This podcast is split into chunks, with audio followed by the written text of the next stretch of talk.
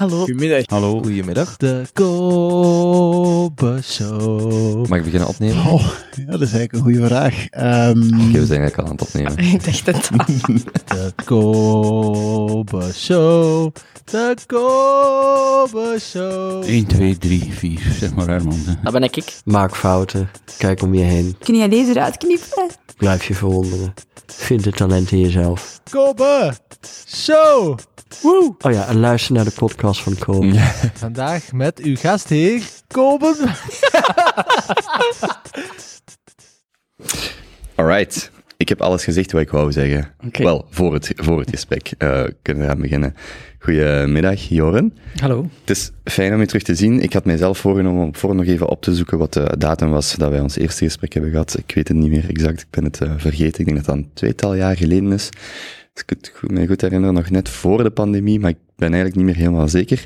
Maar eh, voor de mensen die u niet kennen, kan ik alvast zeggen dat wij in het verleden een eh, gesprek hebben gehad over uw boek, eh 1349, over de Zwarte Dood. Ehm waar ik nog altijd één... ehm, ik vind het altijd tricky of moeilijk om met mensen specifiek over een boek te praten, omdat ik dan niet weet van, moeten we dat boek nu herhalen, moeten ze het gewoon gaan lezen, maar dat van u en dat van Karel Antonissen, vind ik nog altijd twee afleveringen waar dat een boek is geschreven en de aflevering erover ook eigenlijk een heel mooi, ofwel addendum is, of ehm, overzicht over het boek. Dus ik wou je daar nogmaals eh, on the record voor bedanken, want ik vind dat nog steeds een zeer toffe aflevering. Ja, het plezier was helemaal van mij. We hebben die toen, eh, toen bij u thuis eh, kunnen opnemen.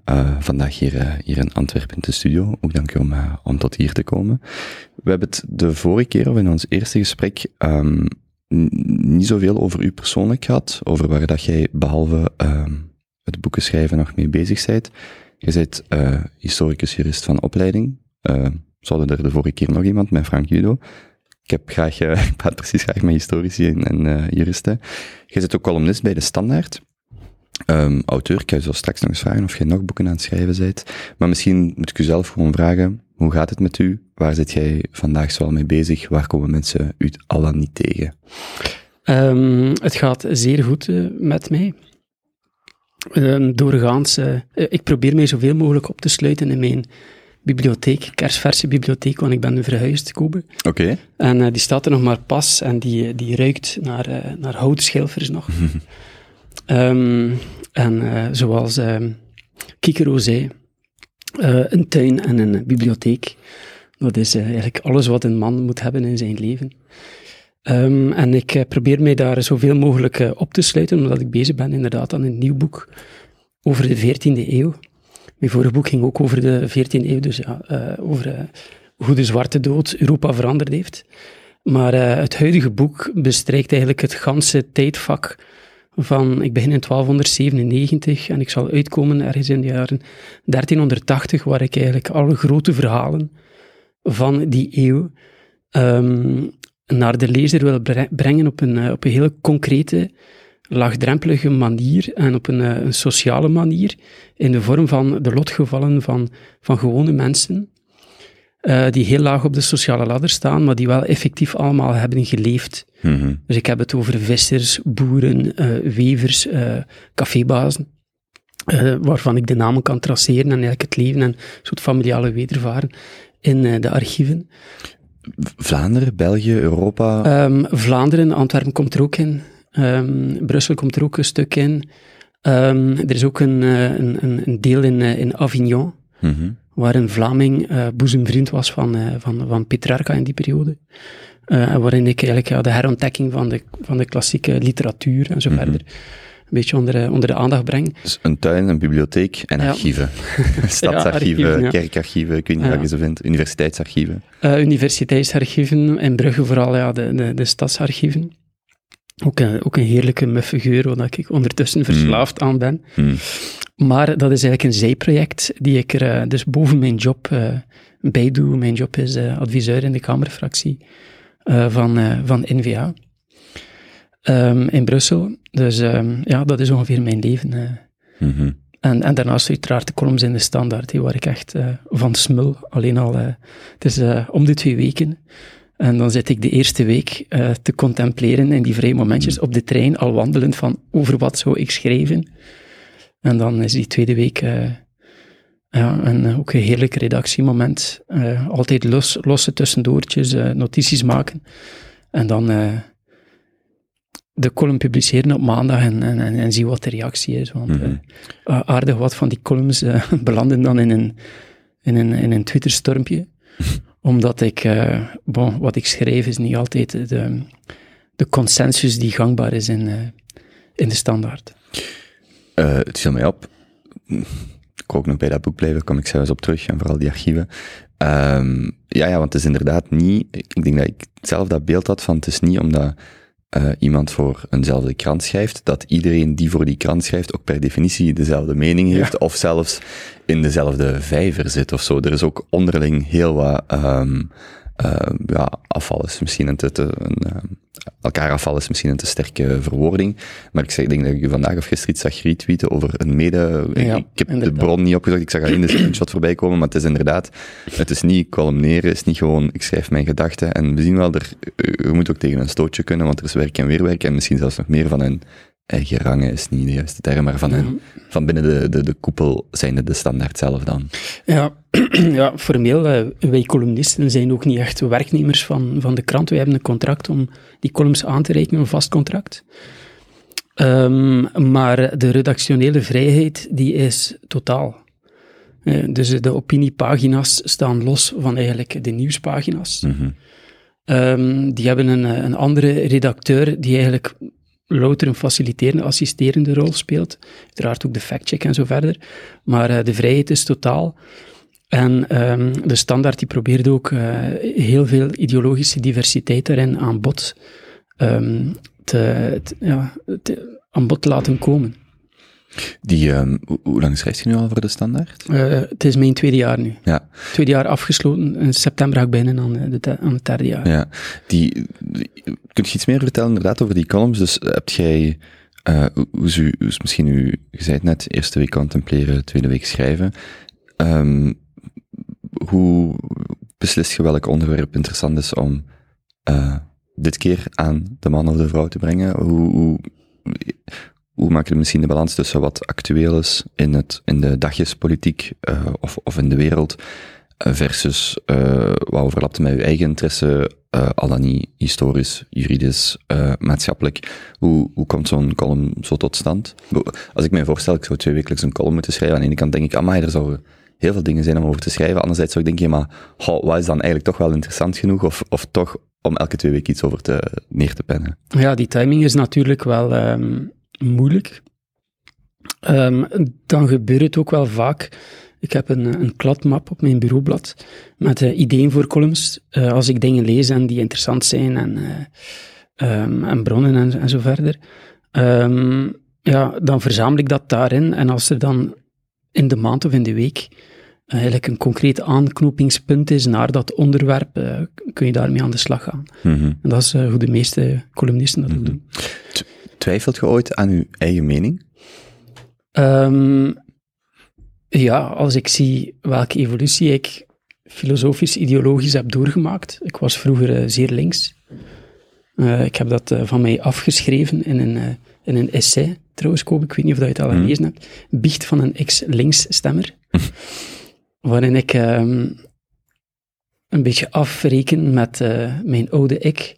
En aan de lezer op een manier met heel veel zelfspot verklaar hoe ik eigenlijk gaandeweg eh liberaal-conservatiever geworden ben. En, eh, Hoe oud was je toen je dit schreef? ehm, goh, dat gaat toch al een jaar of acht geleden zijn, denk ik. Dat is, eh, Dat is ba- begin dertig. ja, denk eh, 2016, zoiets. Mhm. Ja, eh, het is dan nog altijd vrij te lezen op, eh, op doorbraak.be zonder, eh, eh, zonder dat er een abonnement nodig is. Mhm, mhm. Ehm, om daarna terug te gaan, dan, dus je twijfelt dan niet per se, u, u, zou je dan zeggen dat je wereldbeeld bij wijze van spreken gevormd is en je van daaruit opinie deelt, maar dat je daar zelf niet meer over die opinie misschien twijfelt, gelijk je acht jaar geleden dan wel twijfelt of in een overgang zit van wat is nu eigenlijk mijn, mijn referentiekader, hoe kijk ik Mhm. naar de wereld en dat is zich nog aan het zetten. Ja, wel, ik denk dat dat bij gezond kritische mensen continu blijft evolueren. Omdat eh, in de maatschappij zelf zijn er slingerbewegingen aan de gang. Eh, die gaan in verschillende richtingen, die gaan dan terug. Dus je moet je eigenlijk als individu in de loop van je leven constant gaan positioneren op die, eh, op die maatschappelijke ehm, veranderingen. Eh, denk bijvoorbeeld, eh, links was vroeger rebels, nu is links eh, mainstream, de culturele elite is Mm. links, de, de, de, de pers is progressief en, en zo verder. Ehm, maar er zijn nog andere gegevens, dus ik denk dat ik binnen 20 jaar ook toch wel met de nodige fronsen soms op, op columns en posities die ik nu inneem, eh, zal, zal, zal neerkijken. En ik denk dat die relativiteit daarvan wel goed is, ja. Mhm. Is de, is de, zijn reacties scherper dan dat je op voorhand misschien gedacht had? Ja, ik verschiet nog altijd van de, van de hevigheid van, van de reacties van sommigen. Ik heb dat veel minder. Ik ga nooit eh, ad hominem eh, gaan, eh, gaan reageren. Ik heb ook heel veel linkse vrienden. Ik kan daar een perfecte abstractie van maken. Hmm. Maar dat is niet iedereen gegeven. En ik moet zeggen, ja, dinsdag ben ik toch nog een keer goed verschoten van hoe hard het er eh, aan toe kan gaan en hoe, eh, hoe mensen eh, je in de krant, in de papieren krant, eigenlijk op basis van een vooringenomen ehm, veronderstelling over mijn denken, echt kunnen gaan framen. Ik wist echt niet wat ik las. Ehm, ik herkende mezelf niet in, in, die, in die repliek. Maar bon, het zij zo. Dat is Ja. een beetje de prijs, denk ik, die je moet betalen, of durven betalen, als je het waagt om eh, bepaalde stellingnames in te nemen die ver gaan buiten de maatschappelijke consensus.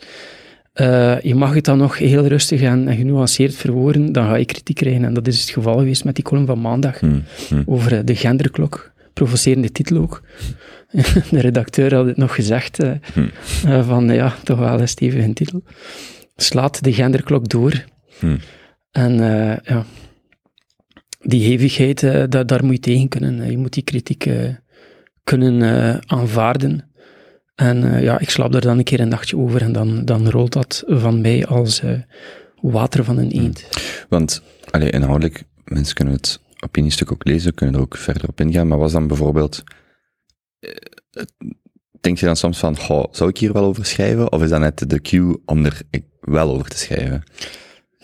Het is dubbel. Ik ben er... eh, ik- En, wat ik had- misschien, ja, nee, zeg maar. Wel, ik, ik had toch een, eh, ik had toch een zekere mate van nervositeit voordat ik eh, de column indiende.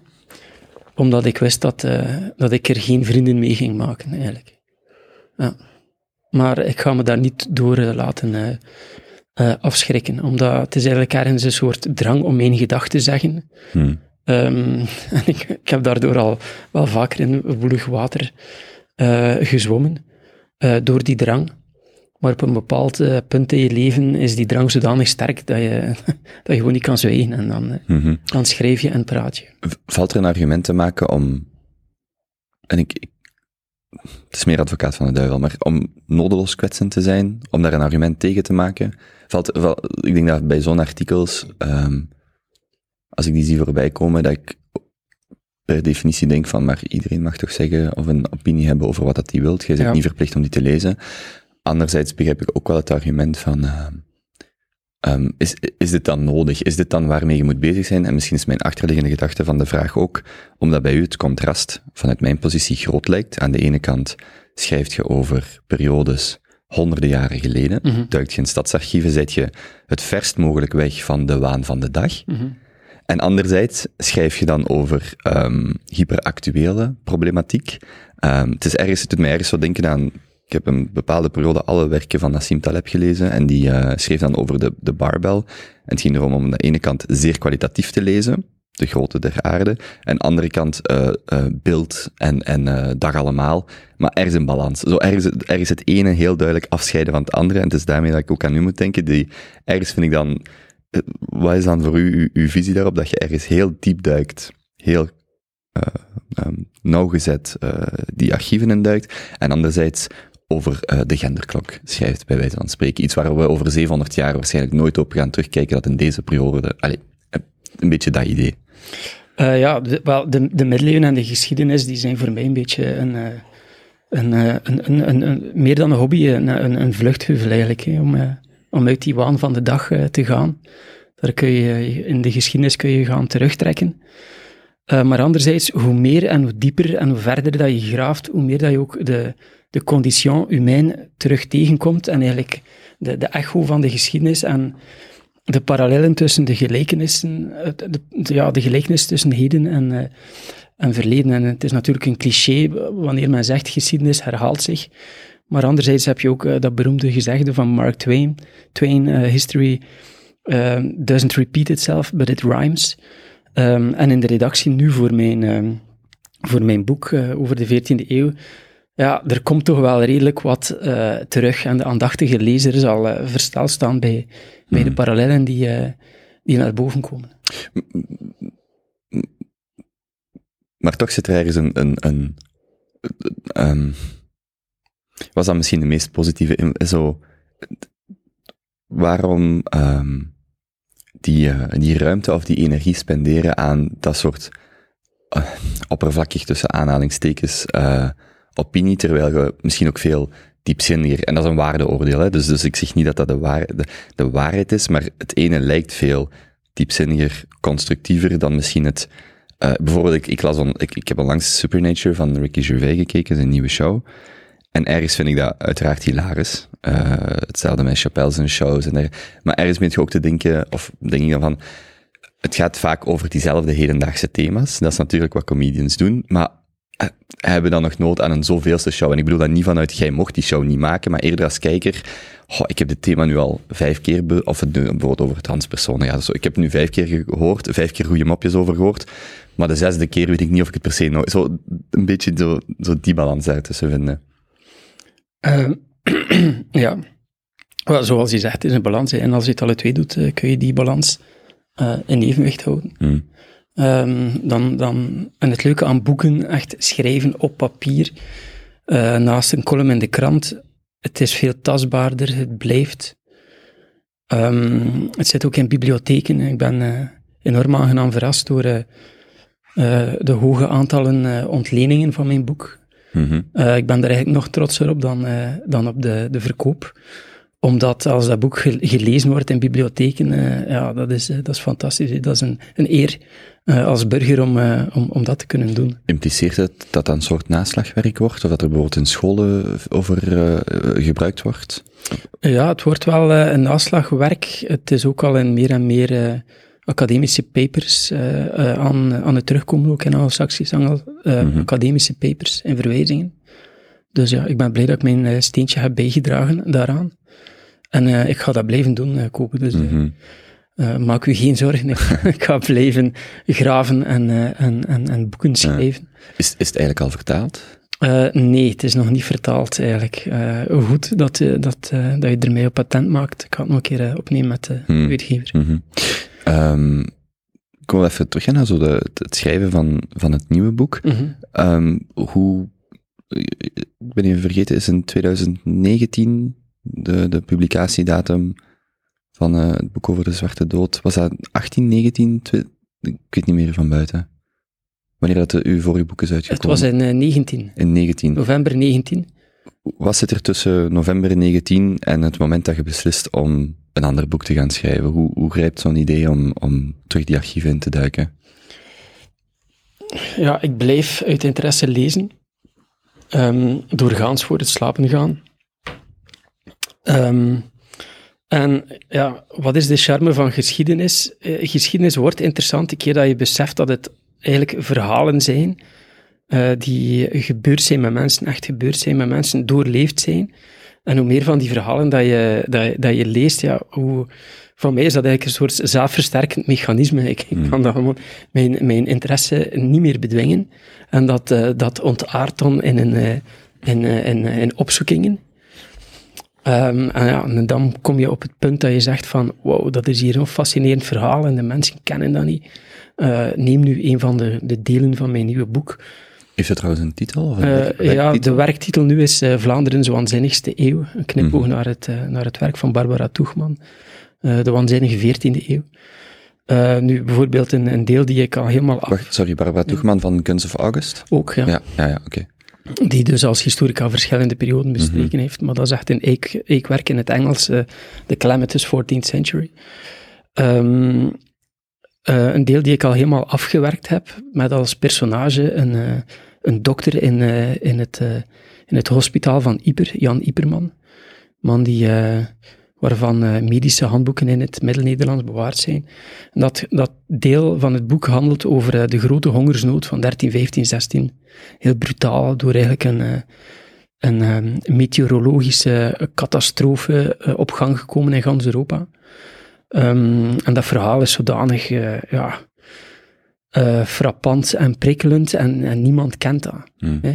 En ook daar zit je weer met een relevantie voor de dag van vandaag, eh, in de vorm van ehm, ja, de, de, de- vind ik, excessieve focus op extreme weersomstandigheden, terwijl dat er in het verleden extreme weersomstandigheden gebeurd zijn die wij ons gewoon niet kunnen, niet kunnen Hmm. voorstellen. En dat was bijvoorbeeld een van de, van de steentjes die dan bij mij gevallen zijn om, om al die verhalen te gaan, te gaan uitwerken in een, eh, eh, in een, eh, in een, in een wat, ja, wat momenteel een historische roman aan het worden is. Het is echt een roman aan het worden. Wacht, een roman als in, het volgt de verhalen van verschillende mensen, Ja. Maar het is in een, in een romanstijl geschreven. Ja, met, eh, met conversaties, met situaties, maar natuurlijk ook met heel veel achtergrondinformatie. Ja. Ik wil zelfs even terugkomen op het eh, parallelisme, Mhm. een stukje de brug maken van het verleden naar, u- naar nu. Maar bijvoorbeeld die Jan Iperman dan, Ja. hoe stuit je überhaupt op zo iemand zijn verhaal? Waar, waar vind je dat? Waar zijn dat een soort van dagboeknotities dat hij heeft bijgehouden? Ze, hebben mensen daarover geschreven? Daar hebben mensen over geschreven. Je kunt eigenlijk eh, zijn, zijn, zijn familie gaan reconstrueren, waar dat hij gestudeerd heeft. Hij heeft aan de Sorbonne gestudeerd. eh, dan kun je dan gaan kijken met wie heeft hij daar gestudeerd. Eh, omdat dat natuurlijk internationale eh, universiteiten waren. En eh, wat heeft hij allemaal meegemaakt in zijn leven. Eh, en, eh, en dan kun je daar eh, je verhaal rond maken. Hm. Waar, waar vind je bijvoorbeeld informatie dat hij aan de Sorbonne heeft gestudeerd? Dat blijkt uit archieven en chronieken. Ja. En die liggen dan types in de in stadsarchieven, kerkarchieven, eh, universitaire Ja, archieven? reeksarchieven en ga zo maar verder. Ja. Was dat dan met, met COVID bijvoorbeeld moeilijk om die archieven te bezoeken, of net niet? Of, of Ja, toen heb ik, toen heb ik er geen, geen bezocht eigenlijk. Ja, Ja. ja. Wanneer, dus, je vindt dat een aantal personages, Mhm. tiental misschien, twintig, vijf, Ja. ik weet het niet. Wanneer weet je dan wanneer uw verhaal klaar is? Of, Ja, verhaal, ja. Het verhaal is de geschiedenis. of uw boodschap, ja. Ja, het verhaal is de geschiedenis. Nu, nu ben ik bezig met een, eh, met een deel, een groot deel genaamd Bloed en Modder. En dat gaat over de, de oorlog tussen ehm, Frankrijk en eh, Vlaanderen. Die, eh, men kent daar eigenlijk bijna enkel de Gulden Sporenslag van, van Ik wou juist 1302. Maar die oorlog is begonnen in 1297, is geduurd tot, eh, heeft geduurd tot 1304. Ehm, Ehm, ja, die gebeurtenissen die zijn goed bekend en eh, ik, laat, dat, ik laat eigenlijk een dynamiek los tussen twee personen om, om dat tot leven te wekken. En de ene is een, is een voller, een, een gezel in het vollerambacht, die dus echt super laag op de maatschappelijke ladder eh, st- staat, want de vollerij was dus de meest smerige beroepstak Hm. super laag betaald. Ehm, en aan de andere kant een, ehm, een herbergier, makelaar die in handelsmidden zat en die collaboreerde met de Fransen. Dus er zal, er zal eigenlijk voor de aandachtige lezer ehm, wel wat parallel naar eh, wat dat wij meegemaakt hebben in de Tweede Wereldoorlog ook tussenkomen. Eigenlijk zo die, die ideologische splitsing van de maatschappij, die tweedeling, eh, het, het verraderschap, eh, repressie, collaboratie. eh, hoe, hoe gaat de maatschappij daarmee om? Dus eh, eh, ik sta zelf versteld eigenlijk van, van bepaalde parallellen met de Tweede Wereldoorlog Hm. in dat tijdvak. Het is wel een sociale studie, een sociologische studie. Het, is, het, is, het zijn vooral de, de, de, de, de human condition eh, Mhm. die, die je, als ik de laatste pagina omdraai, misschien dat ik daar nog het meest over heb geleerd, minder dan specifiek de 14e eeuw Mhm. as such. Het had ook de 15e of de 16e eeuw tussen aanhalingstekens Mhm. kunnen zijn. Het gaat vooral over, of misschien de centrale boodschap is, dit zijn mensen, of dit waren ook mensen, en Ja. wij zijn ook maar mensen. Inderdaad, met, eh, met, met goede morele eigenschappen en met eh, bar slechte morele Mm. eigenschappen. Mhm. Dus in, in de literatuur wordt, eh, wordt, eh, worden personages eigenlijk vaak, vaak zijn dat eigenlijk moreel zuivere helden. Hm. Maar ik heb persoonlijk een, eh, een, een zwak voor, voor eh, moreel imperfecte personages. Eh Olieslagers bijvoorbeeld in Wil. Schitterend boek. En dat was voor mij een eye-opener, zo van, wow, wat is dat hier voor een, voor een literatuur? Ik heb het nooit gelezen, maar in de zin dat het dan die imperfectie Ja, blootlegt. Ja, ja. Ik weet nog dat als je zo als jongere persoon het werk van Ayn Rand leest, dat je denkt, ah ja, en dan beseft je ineens, ah nee, de goede zijn ook enkel goed en de slechte zijn ook enkel slecht. En dat is dan zo de, ja, de, de mooiste of de grootste kritiek van zo, zo is het in het Mhm. echt. Allee, of zo is het in het echt amper. eh, probeer, is er, een, is er een auteur of een boek waar je, eh, dus niet louter de titel als eh, knipoog, maar waar je stilistisch naar op kijkt, of waarvan je denkt, dit wordt mijn boek, ehm, wat zeker ehm, ontleend, he- ontleend heeft aan die zijn of haar stijl? Eh, is er zo iemand? Nee, ik heb zodanig veel eh, non-fictie gelezen. Eh, ja, de, de, de, de twee laatste fictiewerken dat ik gelezen heb, was al twee van Jeroen Olieslaars. Ehm, veel van opgestoken. Maar bon, ik ga gewoon mijn eigen stijl proberen te maken daar. Eh, al vallend en al opstaand. Bij welke uitgever eh, komt het uit? Borgerhof en Lambrecht. Is er al een voorlopige publicatiedatum of periode? Ik geef mezelf de zweep, bijna letterlijk. Eh, maar ik moet Moet natuurlijk... uw vrouw dat laten Ja, wel. ik moet rekening houden met natuurlijk mijn, mijn, mijn werk in Brussel. En mijn gezinsleven, want ik ben vader geworden van een, dochtertje. Ehm, in november eh, 2020. Ik wou net vragen, ik had eigenlijk voor de ballen moeten vragen, maar of toen ik bij u was, of uw Mhm. vrouw toen inderdaad zwanger was. Deze morgen, ik werd wakker en ik, ineens, ik dacht ineens, Mhm. was die toen niet zwanger toen ik daar was? Maar ik, ik kan het mij misherinneren hoor, maar ja, ondertussen wel papa geworden. Ja, Want, of je hebt on- ondertussen één dochter. nee, nee, ik heb Of- twee, twee zoontjes en een, en een dochter. Dat was, denk ik, toen, ja, dat is wat, Ja. ja. toen was er van het kindje, denk ik, zelfs nog geen sprake. Oké, oké, nee, dan eh Ja, misherinner ik Want het was een, eh, een eh, geluksbaby die, die eh, per toeval op ons pad gekomen is. Wacht, is er een verschil tussen een liefdesbaby, want dat ken ik wel, en een geluksbaby? Ja, dat zijn, dat, noem het synoniemen. Ja, oké. Ja. Maar geluksbaby is, ah, er komt er nog eentje. Ja, inderdaad, wel ongepland, maar dat zijn de mooiste. Dus die, ehm ehm oké, dus tussen de slapeloze nachten en het werk ja, en, eh, want wacht, het is ondertussen ehm, anderhalf. Ja. Ja, dus nog wel wat slapeloze nachten. dat gebeurt, ja.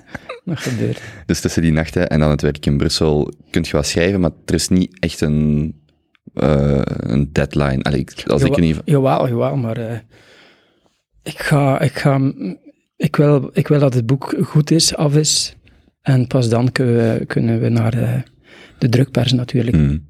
Is het makkelijk voor u om te schrijven? Als je naar bijvoorbeeld het researchproces kijkt en dan het schrijfproces en het herschrijfproces bijvoorbeeld, gaat dat gemakkelijk voor u? Ja, aldoende leert men. Ik heb nu al zodanig veel geschreven in mijn leven, dat dat, eh, dat, dat wel vlotter gaat. Hmm. Mhm. Ja. Is, uw, is uw researchfase klaar? Moet je nog... Nee, Nee. nee, eh, nee.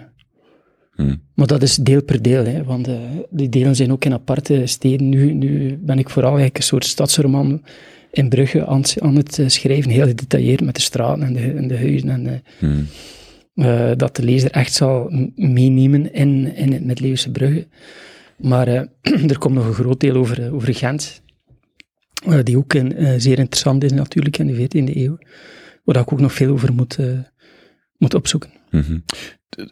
In welke zin zijn die steden nog herkenbaar, als je ze vergelijkt met, met toen? Als je stadsplannen van 700 jaar geleden ontdekt, hoeveel schiet daar nog van over? Heb- Heel veel. Ah, de toch- stratenplannen in de stadskernen die zijn eh, eh, grotendeels nog dezelfde. En zelfs de, de straatnamen daarvan zijn er ook heel veel ehm, nog identiek. Dus als je in het historisch centrum van Antwerpen, Gent, Brugge rondwandelt, is dat eigenlijk heel gelijkaardig met hoe dat, dat toen al was in die tijd. Ja, wel, Antwerpen was toen eh, een veredeld boerengat, Ja. begin eh, 14e eeuw. Ja. Dat, dat is beginnen groeien in de 14e eeuw, maar ehm, Antwerpen had toen, denk ik, ja, tussen de 4 en de 6000 inwoners. Eh, waarmee dat eigenlijk een kleine stad was, vergeleken met, met Brugge, die om en bij de 35.000 inwoners had. Gent 70 70.000 inwoners. Yper ook meer dan 30.000. Ja, het was eigenlijk zot, herinner ik me ook nog van, van uw boek en andere.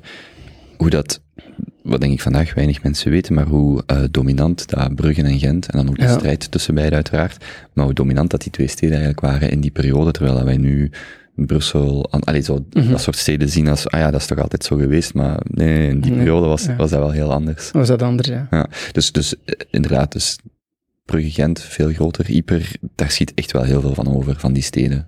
Ja, daar schiet eh, redelijk veel van over. En ja, behalve bepaalde gebouwen die er nog staan, is natuurlijk het belangrijkste monument eh, staat op papier, hè, en dat zijn die archieven. Mhm, mhm. Zijn die in het algemeen goed bewaard? Of, of moet je Ja, echt wel de- veel speculatief invullen? Wat bewaard was, wat eigenlijk eh, de Franse revolutie overleefd heeft, is grotendeels bewaard tot op vandaag en zal ook bewaard blijven in hele goede omstandigheden. Er is nog één grote catastrofe geweest en dat is het eh, verbranden van het eh, archief van Yper in een bombardement in de Eerste Wereldoorlog. Daar zijn onschatbare stukken verloren. Mm. Heel jammer. Mhm. Ehm, Kunt je dat inschatten, hoe groot de schade daarvan is? Ja, heel groot, hè. Eh, ook in de universiteitsbrand van, van, van Leuven in 1914 zijn er ook heel veel originele werken eh, verloren gegaan. Eh toevallige brand of ook- bombardement? dat was 1914? een plunderactie in 1914.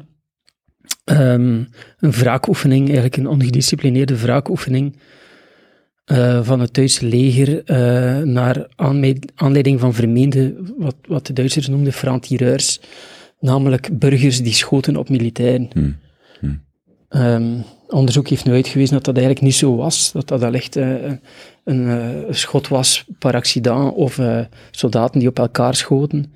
Maar daar, daar ging ja, een koppeling van angst, haat en alcohol mee gepaard. En dan Hmm. is die bibliotheek in vlammen opgegaan samen met, met eigenlijk een flink deel van, van het stadscentrum Hmm. van, van Leuven. Maar dat zijn nu nog maar de twee tragische episodes die we meegemaakt hebben in de, in de, in de 20e eeuw.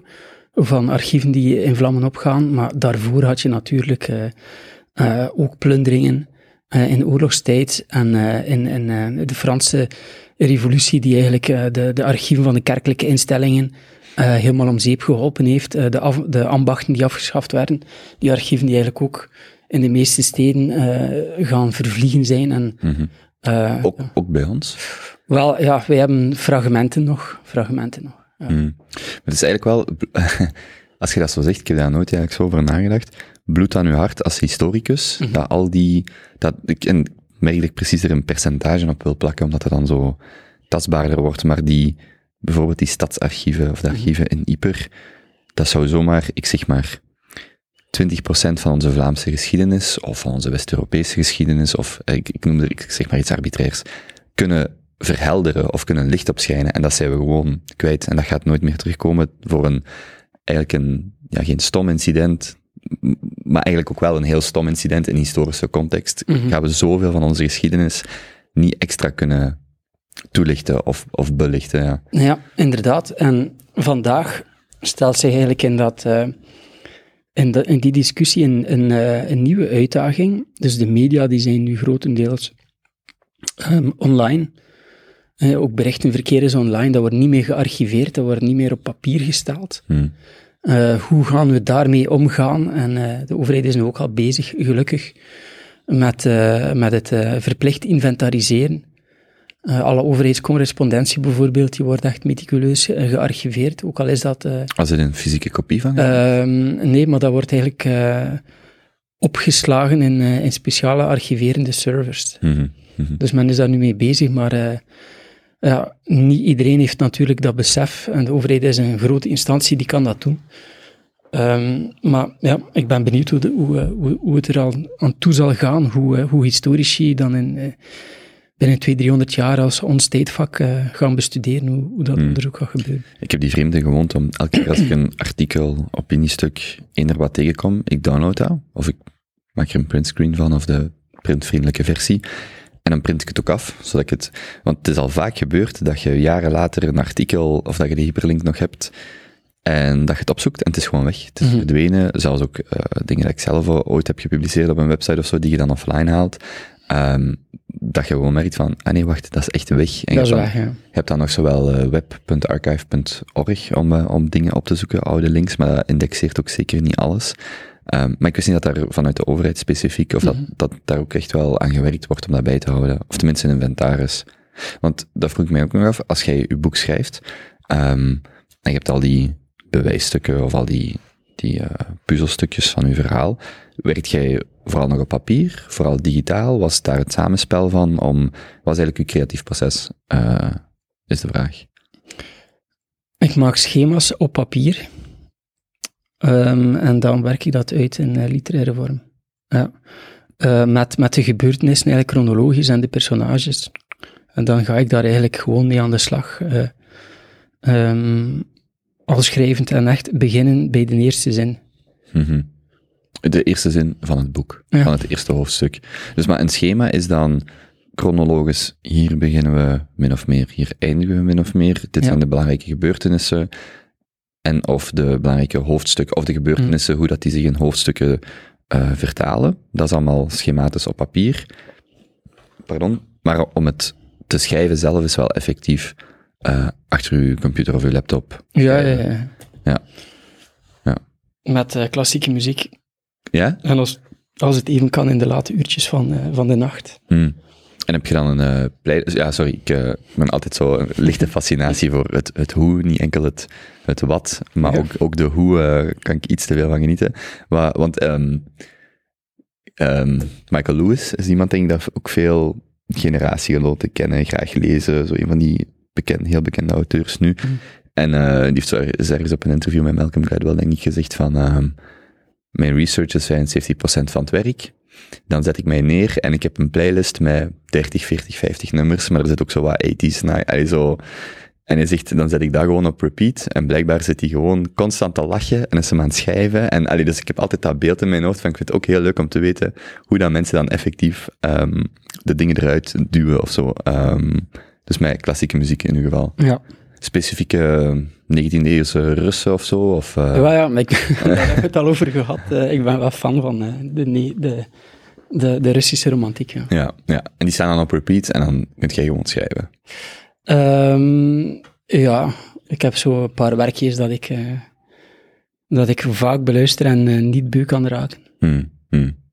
Heb je daar ergens, staat er ergens een playlist eh, publiek van, of is dat, is dat privé? Nee, maar ik kan wel eh, een paar links aan u doorsturen. Ja, ik ga dat, ik ga dat eens nog vragen. Ik weet dat eh, Moby heeft zo'n long ambience, heet het.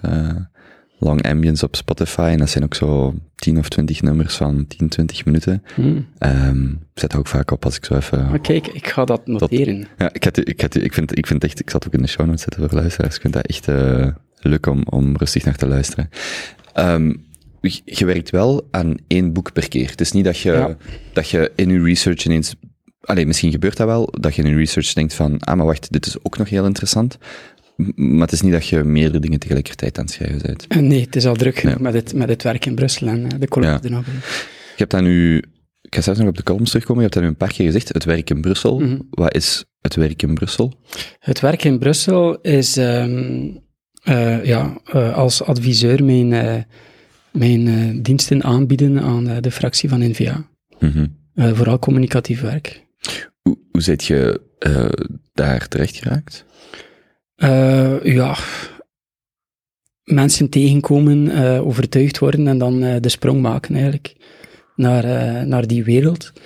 Die als medewerker wel fascinerend is, omdat je bent dag in dag uit bezig met het algemeen belang. Het is altijd kraakverse informatie eh, dat je op je bord krijgt. Eh, je zit in de debatten. En je moet ook zelf mee nadenken over hoe gaan we hier nu richting aan geven. Mhm. hoe gaan we hiermee omgaan? Er wordt veel eh, in groep gebrainstormd. En de, de feitelijke politici, die, die ik natuurlijk niet ben, ik ben geen Kamerlid, maar, maar eh, gewoon een adviseur, die, die hakken dan de knoop door. Maar eh, dat proces is, is enorm boeiend, Mhm. vind ik. Politiek eh, blijft, mij, eh, blijft mij boeien. Waarom? Omdat dat maatschappelijk zo'n grote Ja, rol heeft? omdat het eh, maatschappelijk een impact heeft. Het gaat ook enorm breed. Kijk, in de Kamer wordt er nu gede- gedebatteerd over koloniaal verleden, hoe gaan we daarmee om, maar ook over ja, kwesties, eh, de financiering van de pensioenen, intergenerationele solidariteit, dan justitie, eh, kunnen we eigenlijk wel ehm, mensen op het rechte pad brengen via eh, de klassieke paden van, eh, van een detentie, omdat we zien dat dat eigenlijk een universiteit Mhm. van de misdaad wordt. Mhm. En ga zo maar verder. En er, zijn, er worden heel veel hoorzittingen georganiseerd, ook met, eh, met vakspecialisten in de Kamer, in de verschillende commissies. Wacht even, in de federale In kamer. de federale Kamer, ja. Dus dat is een enorm prikkelende omgeving eh, om in te werken. En eh, als ik bij kan leren, dan ben ik een eh, gelukkig man. Wacht, ehm, was er specifiek een keuze tussen federaal of Vlaams? Of Ja, geef mee maar federaal. ja, Ja, toch wel. waarom? Ehm, de bevoegdheden zijn interessanter, vind ik persoonlijk. Ja, En- toen ik het clipje bijvoorbeeld zag over de belastingschalen, dacht Ja, ik, ah ja, van, dat is al een, voorbeeld. Ehm, en ja, op, op, Vlaams vlak heb je natuurlijk cultuur en, en onderwijs die ook interessant zijn. Maar de dynamiek met de Franstaligen maakt het federale beleidsdomein nog veel prikkelender, omdat de ideologische verschillen nog veel groter zijn. Dus eh, er is zelfs geen begin van, van, van, van, van, van, van consensus over, over de zaken in, in het federaal parlement. Eh, er wordt eh, in een extreme mate divergent gedacht over alles. En dat geeft aanleiding tot enorm rijke debatten. En de, Frans, de Franstaligen hebben ook een, een, een prachtige debatcultuur, met een heel rijk en verzorgd eh, taalgebruik. Mm. Daar kunnen wij heel veel van leren. Dat is gewoon een, eh, een ander en hoger niveau van, eh, van, van politieke retoriek. Met enkele uitzonderingen. hè. Peter Drover bijvoorbeeld, die, die steekt er met, met kop en schouders bovenuit in beheersing van de Nederlandse taal op de bühne. Maar ik kan ook genieten van die breedsprakerige Franse Mhm. manier van aan politiek doen. Wie zijn, ehm, hoe zeg je het? Ehm, er is een mooi woord om iemand die bespreekt, te beschrijven die goed kan spreken. Maar wie zijn de, de begaafde sprekers in onze kamer, de Franstaligen? Ja, Van den Burre vind ik bijvoorbeeld goed, van, eh, van, eh, van Ecolo. Maar allemaal, hè, eh, de gasten van, eh van CDA ook, ja, die hebben al heel veel ervaring. Die zijn nu maar met vijf niet meer, maar dat zijn vijf echte kleppers. Hmm. Ehm, ja, eh Hedebouw is, is ook altijd smakelijk.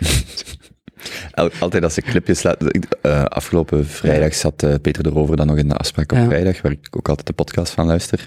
Ja. En toen liet ze weer een clipje horen, verschillende clipjes. En eh Hedebouw zat ertussen. En Ja. ja, het blijft altijd, altijd, ehm, grappig of zo. Of, of ehm, spraakmakend. Hm. De- ehm, als als ehm, adviseur, wat, hoe, hoe verhoudt zich dat dan? Zijn er dan bijvoorbeeld, want ik, ik ken echt niks van de machinerie Mhm. eh, van de politiek om Verheerstraat een titel te, le- te lenen. Ehm, hoe, hoe verhoudt zich dat? Er, zijn, er, zijn, er is een, ehm, een fractie. Werkt jij daar proactief? Zijn er bepaalde thema's die moeten uitgewerkt worden, waar dat jij, ik zeg maar bij wijze van spreken, een, eh, niet een redactionele rol hebt, maar waar jij invulling geeft? Hoe, hoe, hoe vult jij uw rol in, Wel, in die eh, fractie? Ehm, wat, wat ik doe is eigenlijk communicatief werk eerder dan eh, nu momenteel. Vroeger Mhm. deed ik eerder adviserend werk op, op binnenlandse zaken, vanuit mijn juridische achtergrond. Maar eh, nu doe ik liever eh, ja, eigenlijk vooral eh, communicatief werk. Mhm. Dus eigenlijk het vertalen van wat er gebeurt op een laagdrempelige, laagdrempelige manier, waarop dat het bevattelijk wordt, eigenlijk de relevantie voor de burger eruit puren. Maar en naar wie vertaalt je dat? Naar, ehm, ja, niet persberichten, maar vertaalt je het dan bijvoorbeeld naar de eigen interne leden? Bijvoorbeeld, Eh, dit is, ook, dit ja, is dat, is voor wie, dat is voor wie, dat, eh, voor wie daarin geïnteresseerd is, hè, ofwel Mhm. de pers ofwel de, de, de leden. eh. Maar is er dan bijvoorbeeld een interne communicatie die jij uitschrijft of zo? Ja. Of, ja, samen met andere eh, leden van eh, de communicatiedienst. ja. Dus, er is, dus er gebeurt werk in de federale kamer en dat wordt vertaald, toegelicht Mhm. in interne nota's of externe Ja, eh, communicatie eh, om eh, door te geven wat dat er eigenlijk gebeurt, Mhm. wat dat de beslissing is. En er, gebeurt ook heel veel hè, in, in de Kamer. En, en slechts enkele zaken worden drijven dan boven of, of slagen erin om, slechts enkele dossiers slagen erin om, om in de mainstream pers te geraken. En, en Mhm. zo kunnen wij eigenlijk soms dossiers toch voor het voetlicht brengen die ook, die ook relevantie hebben Mhm. en die de pers niet uit zichzelf eh, oppikt. Ik denk dat vandaag en bij wijze van spreken altijd wel bon ton is geweest om te klagen over de politiek en de, noem het gridlock in de Verenigde Ja. Staten, of noem het eh, stilstand bij ons, of noem het, eh, ik zag nog iets voorbij ko- komen van Vivaldi wou tonen dat België werkt, quod non, we vandaag, allee, dat Ja. was dan een van de uitspraken. Ehm, word je, als je achter de schermen of dichter bij de politiek staat, word je dan net zachter? Hoe, hoe kijk je daar dan naar? Kun je die frustratie van de burger of, of de mogelijke frustratie ergens kaderen? Mhm. Hoe is dat voor u? Ehm, ik ben erin binnengekomen in de back-office politiek in 2009 met heel veel sturm en drang. Eh, en nu ben ik eigenlijk tot de conclusie gekomen dat, Wacht, je was toen 28. ja, Ja. dat, ik, eh, dat, eh, dat België, eh, dat, dat het eigenlijk minder te wijten is aan, aan, aan deze of gene partij, maar dat het eigenlijk gewoon een, een dysfunctioneel model is op zich die niet kan hervormd worden. Onmogelijk. En de Vivaldi-regering is daar inderdaad een zoveelste voorbeeld van. Ehm, men ging het anders doen. Eh, hoffelijke politiek, men ging vooruitgang boeken in respect en men botst op dezelfde muur. Eh, omdat, die, eh, ja, omdat de dysfunctionaliteit eigen is aan het model zelf eerder dan aan deze of gene partij. Ik heb er trouwens twee, twee columns ervoor, dus verlos ons van dit stilstandland column in, in de standaard over gedaan. Dus wat is het grote probleem in België? Ehm, te veel partijen aan het roer in de regering, omwille van verschillende redenen. Eén, verbrokkeling van politieke landschap. En twee, ehm, de verplichte verdubbeling van, eh, van, van, eh, van de regering op federaal niveau, omdat je met die twee democratieën zit, dat je moet samenvoegen. Dus als je kijkt in Europa... Wacht, wat is dat exact? De verplichte verdubbeling? Eh, wel, ja, er moeten, eh, je moet met, met de, de Franstalige democratie en de Nederlandstalige democratie samen één federale regering vormen en dan zit je natuurlijk met dubbel zoveel partijen. hè. Mhm. En als je kijkt in Europa, eh, je hebt verschillende landen waar eh, eh, er één regering is, één regeringspartij. In Scandinavië is dat bijvoorbeeld enorm. Behalve in Finland eh, hebben alle Scandinavische landen één regeringspartij. Eh, Engeland is dat ook zo. In Frankrijk was dat tot voor de laatste verkiezing ook zo. Ehm, Portugal. Eh, Spanje heeft er twee. Je hebt dan nog een hele rits landen die, die, die eh, een regering, regering hebben van twee partijen, maximaal drie. Mhm. Ja, wij zitten hier eh, met, een, eh, met eigenlijk een, eh, een toestand waarin we in het beste geval vier, in het slechtste geval zeven partijen hebben in de regering. En die staan politiek-filosofisch zodanig ver van elkaar af dat dat een enorm bonte boel is, die niet kan vertrekken vanuit een bepaald maatschappelijk project en die dus niet met een visie kan regeren.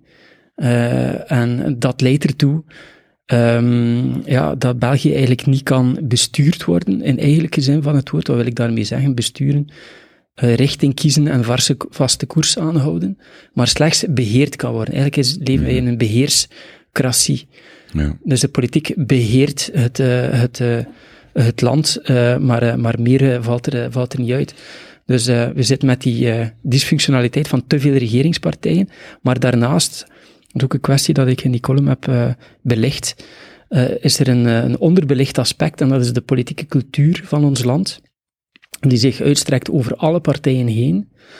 Ehm, en ook over alle be- beleidsniveaus heen, van gemeentelijk tot Vlaams, tot Waals, tot federaal.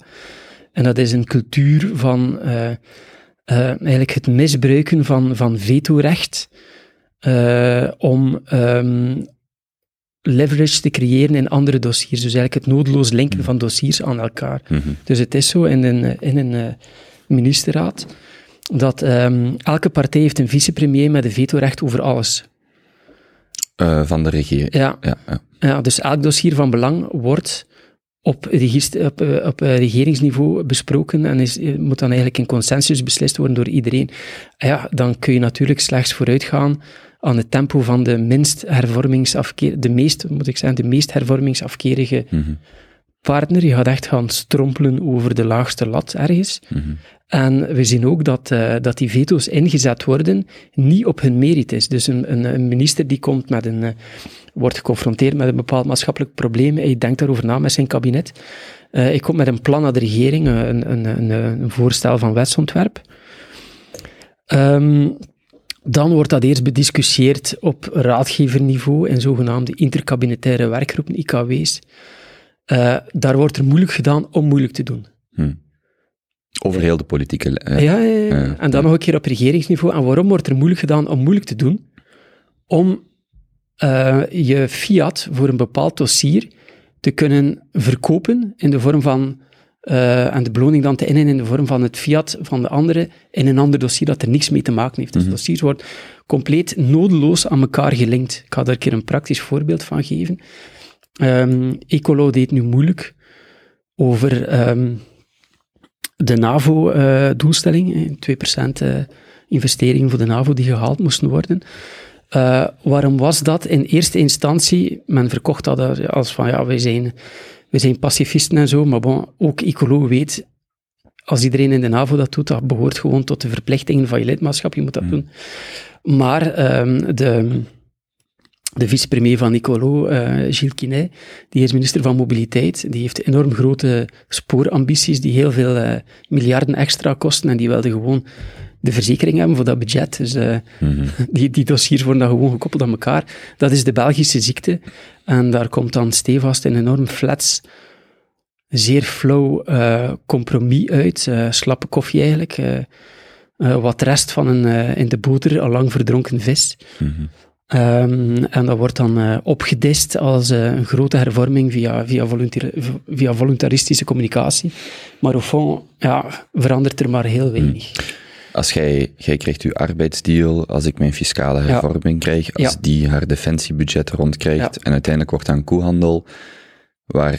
Een tapetenmarkt, zeg maar. tapetenmarkt, ja, waar, waar, wat, wat vanuit, kan ik mij voorstellen, de cockpit van die individue, individuele actoren totaal legitiem menselijk gedrag is, maar vanuit het, um, standpunt, het maatschappelijk standpunt ja. de stilstand is. Ja, ja, Want ik, heb, ik, ik moet constant denken aan het essay van Christophe Convent, um, zeven voorstellen voor politieke hervorming, en daar ging het ook een stukje over de meerderheidsregeringen en dan het verschil tussen landen met meerderheidsregeringen of meerderheidspartijen versus de ons consensusmodel, of waar Duitsland en Nederland ook naar afstevenen.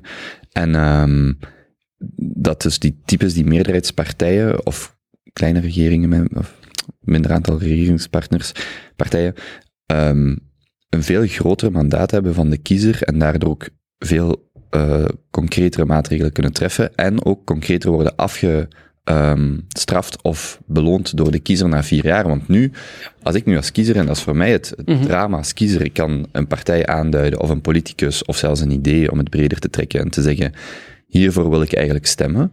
Uh, of dat nu is um, verlagen van de snelheid, uh, defensiestandpunten, culturele standpunten, maakt eigenlijk allemaal niet uit. Ik kan daar een partij voor belonen, maar net omdat die dan in een regering met zeven, met zes anderen zijn, of wat het ook is, of vier of vijf of zes, je kunt ook bijna niet één op één een partij gaan belonen of gaan bestraffen voor de dingen die zij hebben verwezenlijkt of niet hebben verwezenlijkt, want wie is nog verantwoordelijk als mm. er altijd andere dynamieken zijn die het louter um, um, beslissingsmatige of het wetgevende beïnvloeden. En ik vind dat als burger extreem vermoeiend en ik kan me voorstellen, of, of frustrerend, want ik kan me ook voorstellen dat dat voor politici frustrerend is, dat je er iets door krijgt, al dan niet, wat eigenlijk afhangt van veel andere factoren mm. die weinig of niks te maken hebben met het inhoudelijke. En dat zal altijd voor een deeltje zo zijn, maar ik kan me voorstellen dat dat in de Belgische context voor een heel groot deel zo is. Uh, ja, dat is, uh, dat is inderdaad zo. Hè. Dus, uh, de, het gevolg voor de kiezer, dus beleidsmatig zit je met eigenlijk een soort permanente stilstand en synthetische hervormingjes die afgekocht worden aan de, met, met eigenlijk extra overheidsuitgaven. Een van de redenen waarom dat onze begrotingstekort tot de hoogste van Europa behoort. Um, maar um, een neveneffect voor de kiezer daarvan is dat je dat model ook niet kan afstraffen of bijsturen. Hè. En in een, uh, in een land uh, waar je um, één partij in de regering hebt of twee partijen in de regering, dus eigenlijk uh, coherente coalities, daar kun je echt wel als partij, als burger, om de vier, vijf jaar eh, de politiek gaan bijsturen vanuit het eh, kieshokje. En in België is dat volledig onmogelijk. Mhm. En wat je ook, er schieten veel dingen door mijn gedachten, maar ik kan mij voorstellen, wat zeker ook federaal moeilijker maakt, is, uh, Merem Elmachi zat dan vorige week ook uh, een afspraak op vrijdag. En dan, zelfs al heb je, ik ben de term even vergeten, maar uh, waar dat je zowel een Vlaams als Franstalig België de afspiegelingen hebt van, de, Mhm. van de partijen. Het is niet omdat er een politieke familie is, dat die ook hetzelfde Ah, ja. denken. En dat is zowel bij de liberalen als de socialisten. Maar bij Groen was het dan specifiek, of de ecologisten was het dan specifiek over het voorstel van Ecolo om elke 25-jarige 30.000 euro te geven. En dan ziet je Meijer Malmachi ja, wringen om, om dat toch, om- want ik denk dat ze heel goed beseft dat in Vlaanderen, dat, dat eigenlijk het voorstel al, hoewel, het is al bijna een non-starter om, om dat voorstel te lanceren. En zij moet daar toch, zij moet dat toch mee verdedigen vanuit familiale redenen. De broer die je niet gekozen hebt, bij wijze van spreken, Mhm. op dat moment. Maar je ziet dat gewoon wringen, en dan denk je zelfs, hè, dus, en zo heeft elke politieke familie zijn of haar eh, ehm, eh, divergenties. Maar er zijn zoveel niveaus waarop dat er verschillen optreden, waardoor je nog meer die stilstand bevordert of die, die fundamentele discussie of vooruitgang eh bemoeilijkt. Ja. Ja. Misschien een vraag die, ehm, ik wil zelfs nog terugkomen op, ehm, op, de werking voor eh, individuen in ons politiek systeem. Misschien een gevaarlijke vraag, moet dat zelf maar, maar aangeven. Ehm, als ik de politiek begon te volgen, ik was 18 of zo, in 2009, dus vanaf die periode daar meer interesse in beginnen tonen, dan leefde er tenminste in mijn hoofd en vanuit de communicatie, onder andere van NVA en de andere Vlaamse partijen, het idee van, zolang we alles kunnen regionaliseren, gaat alles beter. Of hebben we, hebben daar meer uh, ruimte, marge voor, en dan gaat het beter. En dan wat je een, dan een teneur die ik nu de laatste weken meer lees, is ja, oké, onderwijs zit al ondertussen zo lang bij Vlaanderen. Er zijn een aantal, ook post-corona, een aantal um, zaken die misschien, waarvan we dachten dat het regionaliseren het veel beter zou maken, maar mm. eigenlijk wordt bijvoorbeeld de onderwijsachterstand blijft gewoon een thema, ook al is het al jaren Vlaams.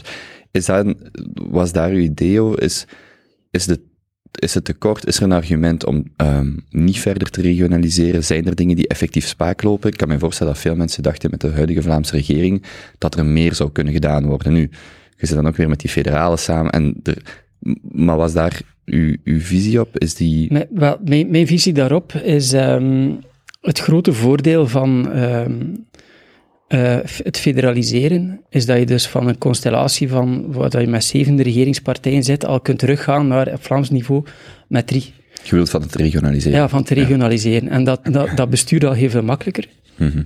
Maar daarmee wordt niets veranderd aan, uh, aan die, uh, ja, de, de perfide politieke cultuur. In, dus de tapijtenmarktcultuur, het noodloos linken van dossiers aan elkaar, het gebrek aan ministeriële autonomie. Um, ja, dat zit ook uh, uh, in het Waalsgewest, dat zit ook in, uh, in, in Vlaanderen. Dat is een algemeen. Dat, die politieke cultuur zit overal in België, ook, ook, op, ook op Vlaams niveau. en daar moet toch wel een keer over nagedacht worden, denk ik. Er moet veel meer um, ministeriële autonomie zijn. er moet die, die regeerakkoorden, dat moet gaan over. Ja, in het begin moet alles goed afgeklopt worden, maar, maar um, dan moet er wel wat, wat, wat speling mogelijk zijn.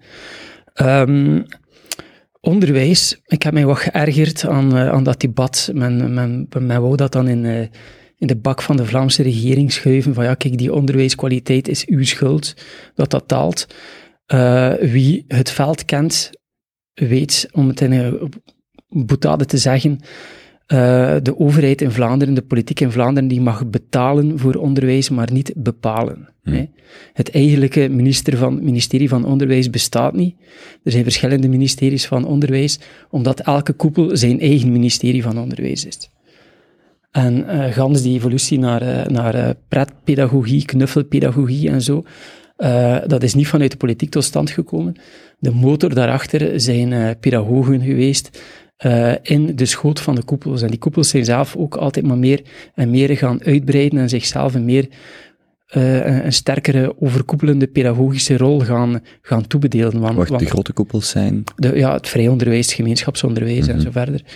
Want oorspronkelijk was, was, waren die koepels gewoon opgericht om die, eh, om die financiering te beheren. Mhm. Maar dat is, dat is helemaal ontaard in, eh, in, eh, in, eh, in erzats, eh, ministeries van onderwijs, die eigenlijk de pedagogische vrijheid van, van de school zelf en de schooldirectie zelf, eh, eh, die historisch heel hoog was en waar dat ik achter sta, want dat, dat garandeert maatwerk en, en een gezonde mate van concurrentie tussen school, waardoor dat, dat, dat, dat scholen geprikkeld worden om echt goed te presteren. Ja, dat, dat, dat, dat vlakt dat allemaal af. En dan heb je nu nog een keer die eh, samensmelting van scholen en scholengroepen en zo verder. Eh, ja. Dus eh, het verhaal is, is, is, is breder dan dat. Je kunt niet praten over de teleurgang van de onderwijskwaliteit zonder ook te praten over de, over de rol van, van de koepels. Mhm. Is er, is er fundamenteel, ehm, het, toekomstig traject is wel fundamenteel meer regionaliseren. Daar, dat is, dat is de, de Ja, beste weg voor Vlaanderen. Eh, dat is de beste weg voor, eh, voor, En- en Wallo- Wallo- voor ja. Wallonië ook. Ja. Hm, mhm. En dan hopen dat er een herverkaveling komt binnen het politieke landschap. Eh, idealitair hebben we een, een hele sterke sociaal-democratische fractie. En een, en, een, en een hele sterke centrumrechtse fractie, waarin dan conservatieve en liberale elementen. Wacht, je bedoelt sociaal-democratisch Ja. in Wallonië? Oh, Nee, nee, nee, nee in, in Vlaanderen. Daan, ja, ja. Ja, je gaat natuurlijk altijd dan eh, op de marges eh, van je politieke spectrum nog andere partijen hebben, maar, maar een, een regeringsmodel met één tot twee partijen is, eh, is eigenlijk het meest, Mhm. het meest performante om, om echt knopen te gaan doorhakken en, en hervormingen te doen. Als je Mhm. nu bijvoorbeeld kijkt naar, naar, naar, naar het Wirtschaftswunder, het tweede Wirtschaftswunder van, van, van Duitsland hè, in, in de jaren 2000, eh, in 2000 eh, de, de jaren 2010, eh, dat is tot stand gekomen na enorm ingrijpende socio-economische hervormingen, de harshervormingen, die daardoor eh, de Sociaaldemocraten eh, in een eenpartijregering er, erdoor, erdoor gegaan zijn. Hè. En ja, daar ontbreekt het ons aan. En ik zie dat in België niet goed komen. Dus wij stevenen echt af op een, op een muur, omwille van de intrinsieke onbestuurbaarheid van het land. Ehm, er wordt niet, niet, niet hervormd, er kan niet hervormd worden, om de reden dat ik vermeld heb. Of dat het nu gaat over het fiscaal systeem, over, eh, over de arbeidsmarkt of over pensioenen. En eh, het geld is op.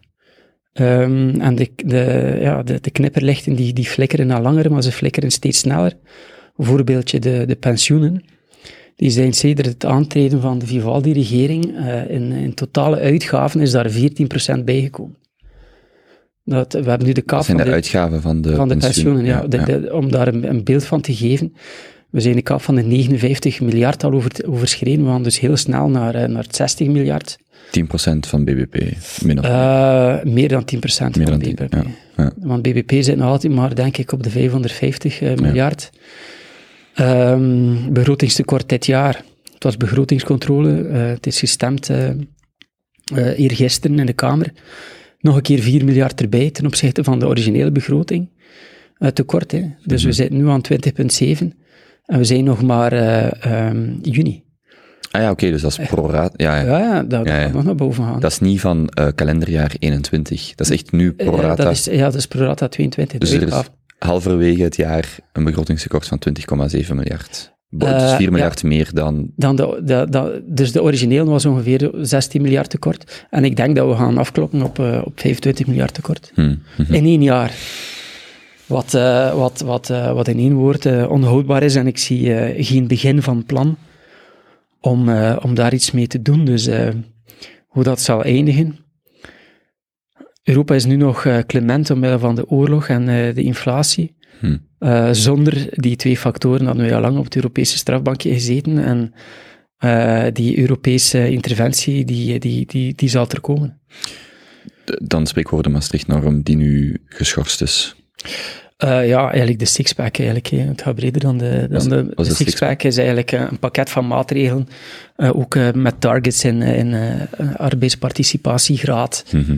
Ehm, en eh, en eh, begrotingsorthodoxie, begrotingstekort. Ehm, Nu- Geld voor innovatie en eh, dat is eigenlijk een totaal, een totaalpakket. Maar er is geen probleem als er gewoon 80% werkgelegenheidsgraad is. Ja, maar dat gaat niet gebeuren. Hè. dat, gaat, dat gaat niet gebeuren. Hè. De powers that be, die zijn te sterk. Allee, dat verhaal over die arbeidsdeal bijvoorbeeld, dat was met heel lange tanden afgeklopt binnen de regering. Eh, met veel trekken en sleuren van VLD en CD&V, omdat de bevoegde minister van Werk daar eigenlijk geen zin in had. Eh, de prioriteiten zijn ook helemaal anders. Je zit daar met een hoge jeugdwerkloosheid in, eh, in, in Franstalig België, in, in West-Vlaanderen bijvoorbeeld, mijn thuisprovincie, zit je met een, met een ongezond hoog tekort aan arbeid. Dus ja, dat zijn twee verschillende socio-economische biotopen en dat gaat, dat, dat, gaat gewoon niet vooruit. Je kunt daar geen compromis in vinden. Er is dan een flats voor water compromis uitgekomen. Ehm, de vakbonden hebben dat dan verworpen en daarop heeft PS nog een keer zijn staart ingetrokken. Het is dan nog een beetje verwaterd. Dus ja, slapper dan, eh, dan, dan, dan de Belgische politiek kan, kan, kan politieke koffie eh, echt niet meer worden. In, in welke mate kan dan de kiezer in 2024 die herverkaveling, want als die herverkaveling of de beweging naar een, een sterkere partij of kartel of, of hoe je het wilt noemen, eh, die gaat niet van binnenuit komen. Mhm. Nee. Net zoals partijfinanciering ook niet echt van binnenuit lijkt te veranderen. Zo, er zijn Ja. van die dingen die kun je Ja. amper verwachten. Je kunt daarover speculeren, maar je kunt dat niet echt verwachten.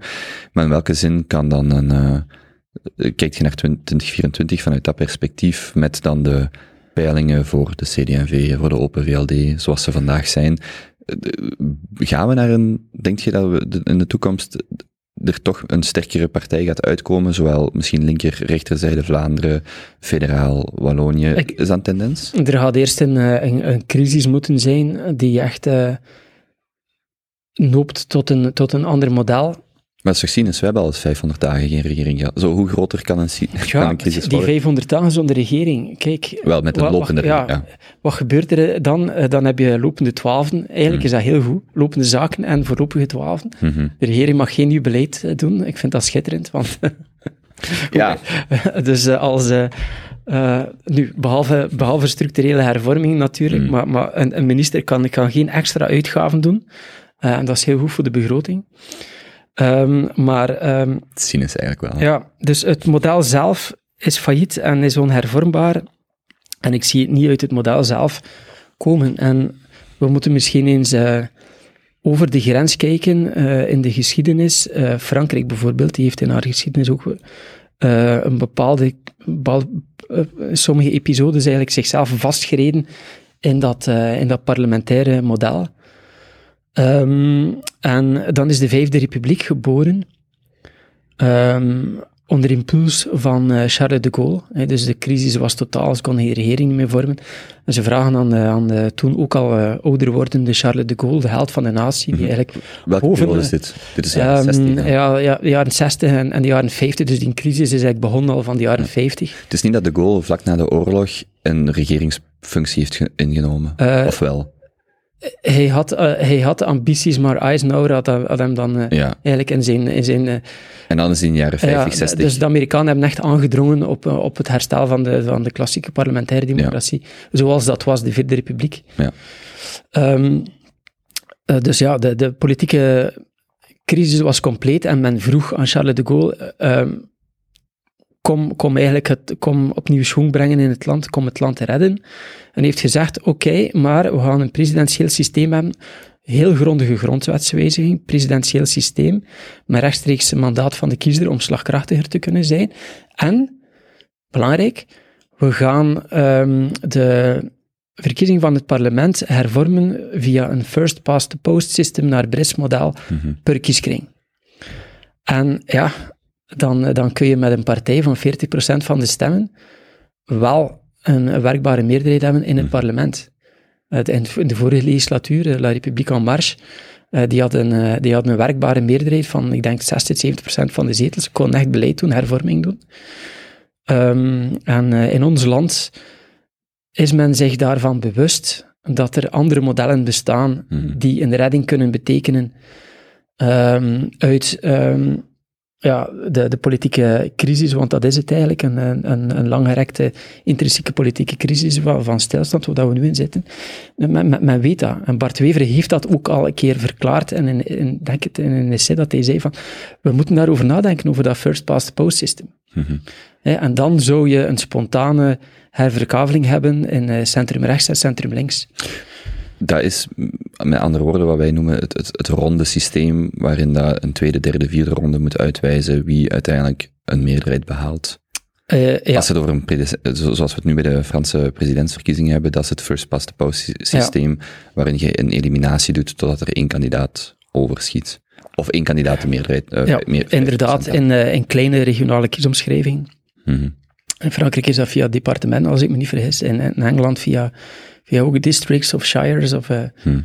En uh, de politicus van dat district is dan ook eigenlijk echt uh, het aanspreekpunt voor zijn district. De verantwoordelijke. En, ja, bon, dus mm -hmm. dat gaat over meer dan louter partijpolitiek ook. Dus dat heeft dan nog een keer het voordeel dat die mensen dan echt een mandaat hebben van, van hun kiezers en hun bevolking. en als ze goed zijn, worden ze ook echt los van de partijpolitiek verkozen. Hè. Als, als ik kijk naar de lijst van, van de mensen die in Frankrijk verkozen zijn, dat komt vaak omdat dat echt gedegen, goede politici zijn die de brug kunnen maken naar um, kiezers die niet spontaan voor de partij zelf zouden stemmen in pakweg een presidentiële verkiezing. Um, dus ik denk dat er echt wel, ik, vind dat, ik, ik vond dat een heel dappere poging van Bart de Wever om dat taboe daarover te breken. Uh, heeft dan de ban vloeken en banbliksems uh, van, van Vlaanderen over zich heen gekregen, omdat dat natuurlijk voor een, dat is een politieke revolutie. Hè. Hmm. En dat zal er niet komen uh, zonder, uh, ja, zonder sense of urgency. Het is eigenlijk de economie, de, de, de captains of industry uh, en de Europese Unie die, die en de pers en de civil society die, die zelf zouden moeten de handen in elkaar slaan om te gaan naar dat andere model. Want de politiek gaat dat niet doen uit zichzelf. Maar dat is dan mijn vraag. Wat is dan de sense of urgency? Wat is dan de dan denk ik meteen, als het dan in de federale context gaat over bijvoorbeeld de financieringswet, dat dan een gigantisch hangijzer is boven Ja. structurele hervormingen, mogelijks. Maar anders dan dat, hoeveel, hoeveel hangijzers, en dan kom ik terug op wat ik net, zei, als je 500 dagen in lopende zaken gaat, of uh, als er uh, stilstand is, zoals we die vandaag. Zo, wat, kan mij dan, en dan in 2024 ook nog eens meerdere verkiezingen op meerdere niveaus in dat Ja. jaar, waar dat je bij de vorige regeringsonderhandelingen moesten dan wachten op de nieuwe voorzitter van die partij en dan van die, en dat je daar als burger naar zit te kijken. Maar ik begrijp het spel van de actoren, Mhm. maar de actoren begrijpen niet dat er 10 miljoen mensen op zitten te kijken, die ook een mening hebben over dat, die het niet kunnen beïnvloeden, of weinig. Maar zo dat ik denk, maar hoe, hoe, allez, hoeveel verder, zonder opnieuw ook zo, die standaard boutades van de, ik wil daar ook gewoon um, hoopvol in blijven, maar dan vraag ik me af, als jij zegt, ja, maar er moet een sense of urgency zijn, dan denk ik, ja, maar hoeveel meer sense of urgency? Bijvoorbeeld, je kunt nu toch niet... Duitsland kwam in het nieuws dat ze 100 miljard vrijmaken voor een defensiebudget, naar Mhm. aanleiding van de inval in Oekraïne. Dan denk je, maar hoezo gebeurt dat dan nu pas? Die sense of urgency ziet je toch al jaren opbouwen. En die parallel hebben wij toch ook, als het nu pensioenen, justitie, noem maar op, al die grote domeinen. Ja, hoeveel meer moeten lichten nog branden voordat je daar iets aan verandert? En als de eeuwige, Ja, de- is dat de, eeuwige de, discussie. de burger en, en de kiezer en dus de burger, die zijn daar mee schuldig aan. Hè. Als je nu kijkt naar de peilingen en allemaal, wie, krijgt er, wie stijgt er in de peilingen? Eh Sinterklaaspartijen, hè. Eh, die geen rekening houden met, eh, met, het, ehm, met de budgettaire realiteit in eh, beloftes aan de kiezer. En dan denk ik in het bijzonder aan eh, zowel Vlaams Belang als eh, PvdA Hmm. die de kiezer eh, de hemel op aarde beloven met, met, met eigenlijk onhoudbare pensioenbeloften ook. Inspelend op de vergrijzing, op het feit dat die oudere, dat oudere kiespubliek het belangrijkste electorale cohort is, belangrijker dan, dan de jongeren. En daarom wordt daar niet over gesproken. En veel kiezers hebben schrik voor de hervorming die uiteindelijk nodig zal blijken. Omdat, of dat we dat nu willen of niet, er zal moeten geraakt worden aan wat men noemt verworven rechten. En ik vind dat eigenlijk een perverse term. Er bestaan geen verworven rechten als het betaald wordt met belastinggeld. Eh, we moeten daar gewoon mee stoppen met die, met die cultuur. Dat is een goede quote voor de titel van ja, Er het- bestaan geen het verworven zal, het rechten. zal, het zal allicht zelfs niet van, van, van de burger en van de kiezer zelf komen, die sense of urgency. Omdat er eh, bij grote delen van de bevolking die eigenlijk afhankelijk zijn van de overheid voor inkomen, van, van overheidsuitkeringen, ehm, angst, heert, angst heerst voor dat hervormingsmoment. Hoe langer dat we gewoon kunnen verder gaan, eh, zoals we bezig zijn, schuld opbouwen en dat dan proberen weginflateren door, eh, door eh, laks monetair beleid, hoe beter. Dat is eigenlijk het PS-model. Hmm. Ehm, maar, ja, die sense of urgency, als die er zal komen, zal dat komen omdat de economie volledig eh, ontspoort. En dan kan het plots wel heel snel gaan. We, daar bestaat een, eh, eh, een voorbeeld van in onze recente politieke geschiedenis, 1981, het befaamde Malgoverno-jaar, begrotingstekort van 12,5 procent. Wacht, kun je dat kaderen? Waarom was in 81 het begrotingstekort zo? Wat was de historische context van De historische begroting? context was het overeind houden met staatssubsidies van hele grote industrieën, eh, die verouderd waren en eigenlijk eh, niet meer competitief waren. Hmm. Staal, mijn... Staal, eh, en, en zulke toestanden. Ja. Wat dat voor gigantische eh, ehm, overheidstekorten geleid heeft. En die overheidstekorten hebben dan geleid tot een, een gebrek aan vertrouwen in, eh, eh, de Belgische, in het Belgische staatspapier, waarop dat de rente opgelopen is op Hmm. staatspapier. Eh, gigantische inflatie. Ehm, inflatie ook van meer dan, eh, dan, ehm, dan 10% toen. Ehm, en, en dan hebben eigenlijk eh, de, de, de captains of industry, de mensen van de Nationale Bank, bank eh, van het Verbond van Belgische Ondernemingen, eh, maar ook met de vakbonden, eigenlijk ja, alle grote actoren van, van België, die hebben daar samengezeten eh, met de politici. En dan is er eh, een regeringswissel geweest en, eh, en heeft men, men noemt dat het conclave van Poepenhaan, is men daar in een, in een hotel met de mensen die ertoe doen in, in de economische wereld, eh, eigenlijk hervormingen gaan uittekenen die enorm drastisch waren en gewoon, boom, gedaan wat, wat anders eh, niemand voor mogelijk had gehouden en gedurfd, waaronder een, een enorme devaluatie van de munt. Dat was toen onder leiding van... wa- Was dat Martens of dat? Ja, Martens, eh, er is dan een... de, het Malgoverno was eigenlijk een Rooms-rode regering, eh Eiskens. Wacht, Roomsrood, want... Dat is Ja, de CV socialisten met, met Christen-Democraten. De CVP toen. Ja. ja, ja. Eh, en, en dan is er een nieuwe regering gekomen, eh Martens Gol. Eh, dus liberaal en, en, en christendemocratisch, die enorm, enorm radicale hervormingen gedaan hebben. En toen kon het, omdat het niet anders kon. Mhm. Dus toen gebeurde het, omdat het niet anders kon. En, en dat moment zie ik ook op ons afkomen. Ook binnen de gewijzigde... Want je zegt net die devaluatie van de Belgische frank. Mhm. De... En dan komen we ook op uw juridisch, misschien, expertise domein. Die... ehm, nationale soevereiniteit van de Belgische staat op dat moment was Ja. ook iets heel anders dan dat die vandaag is Ja. in de Europese context. Ja, inderdaad. Ja, Want een devaluatie vandaag, Ja. dat is geen middel in die zin als dat dan 81 was. Eh, ja, nu. Wij hebben, wij, wij hebben, de, de burger heeft heel veel te klagen hè, over, dat, over dat monetair eh, beleid. Hm. Eh, meneer Wunsch, de gouverneur van eh, de Nationale Bank, die was in de Kamer met, een met een economisch verslag. En ik herinner mij daarvan eh, dat hij de, het aandeel van eh, het losse monetaire beleid van de ECB in de huidige Belgische inflatie schatte op meer dan 2,5 procent. Hm. En dat was, dat was nog voor, de, was nog voor de, de Russische inval. Dus toen had je al veel inflatie. Nu is er natuurlijk nog meer inflatie, maar eh, dat is verarming voor de spaarder, voor de burger, maar voor de overheid is dat natuurlijk een zegen. En dat is ook de reden waarom dat uh, laksbeleid zo lang aangehouden werd, om eigenlijk belangrijke grote landen, Spanje, Italië en Frankrijk met een enorme staatsschuld, uh, ja, dat eigenlijk betaalbaarder te houden, dat gewoon weg te eroderen. En wij profiteren daarmee van, omdat wij in die Zuid-Europese uh, club uh, zitten met België. Maar dat is ergens toch heel vaak roepend dat als dat de incentive erachter is, dat dan Lagarde vorige week aankondigt, Mhm. we gaan een nieuw instrument uh, ontwikkelen waar dat dient om de spread tussen de meest kredietwaardige en de minst kredietwaardige, ergo Duitsland Ja. en Italië, om dat op te vangen. Dan als burger, en eh, ik zit hier meer aan een café te praten, want ik heb daar geen expertise in, behalve gewoon een interesse, dan denk ik toch, ja, maar je, je zet toch weer een lapje aan het leggen op, je zet toch weer een dweil aan het bijleggen, maar de kraan staat toch wagenwijd open, hoezo gaan we nog, allee, het- ja, goed, ja. Ja. Je leest, ik zie dat voorbij komen en denk ik, maar ja, hoezo? Allee, het is toch Deus Ex Machina, constant, maar ergens, ergens, ja, kicking the can down the road, gelijk ze dat zo mooi zeggen. Ja. Terwijl, dat er, terwijl dat er niet geprofiteerd is van die periode van lage rente om, eh om orde op, om, ja, om Ja. orde op zaken te staan. Hè. Eh, maar de, de publieke opinie in Duitsland is wel eh, aan het radicaliseren eh, Hmm. in dat opzicht. In dat economisch opzicht? Ah, Wel, ja, in dat die, Europees? die kwestie van, van de schuldenunie.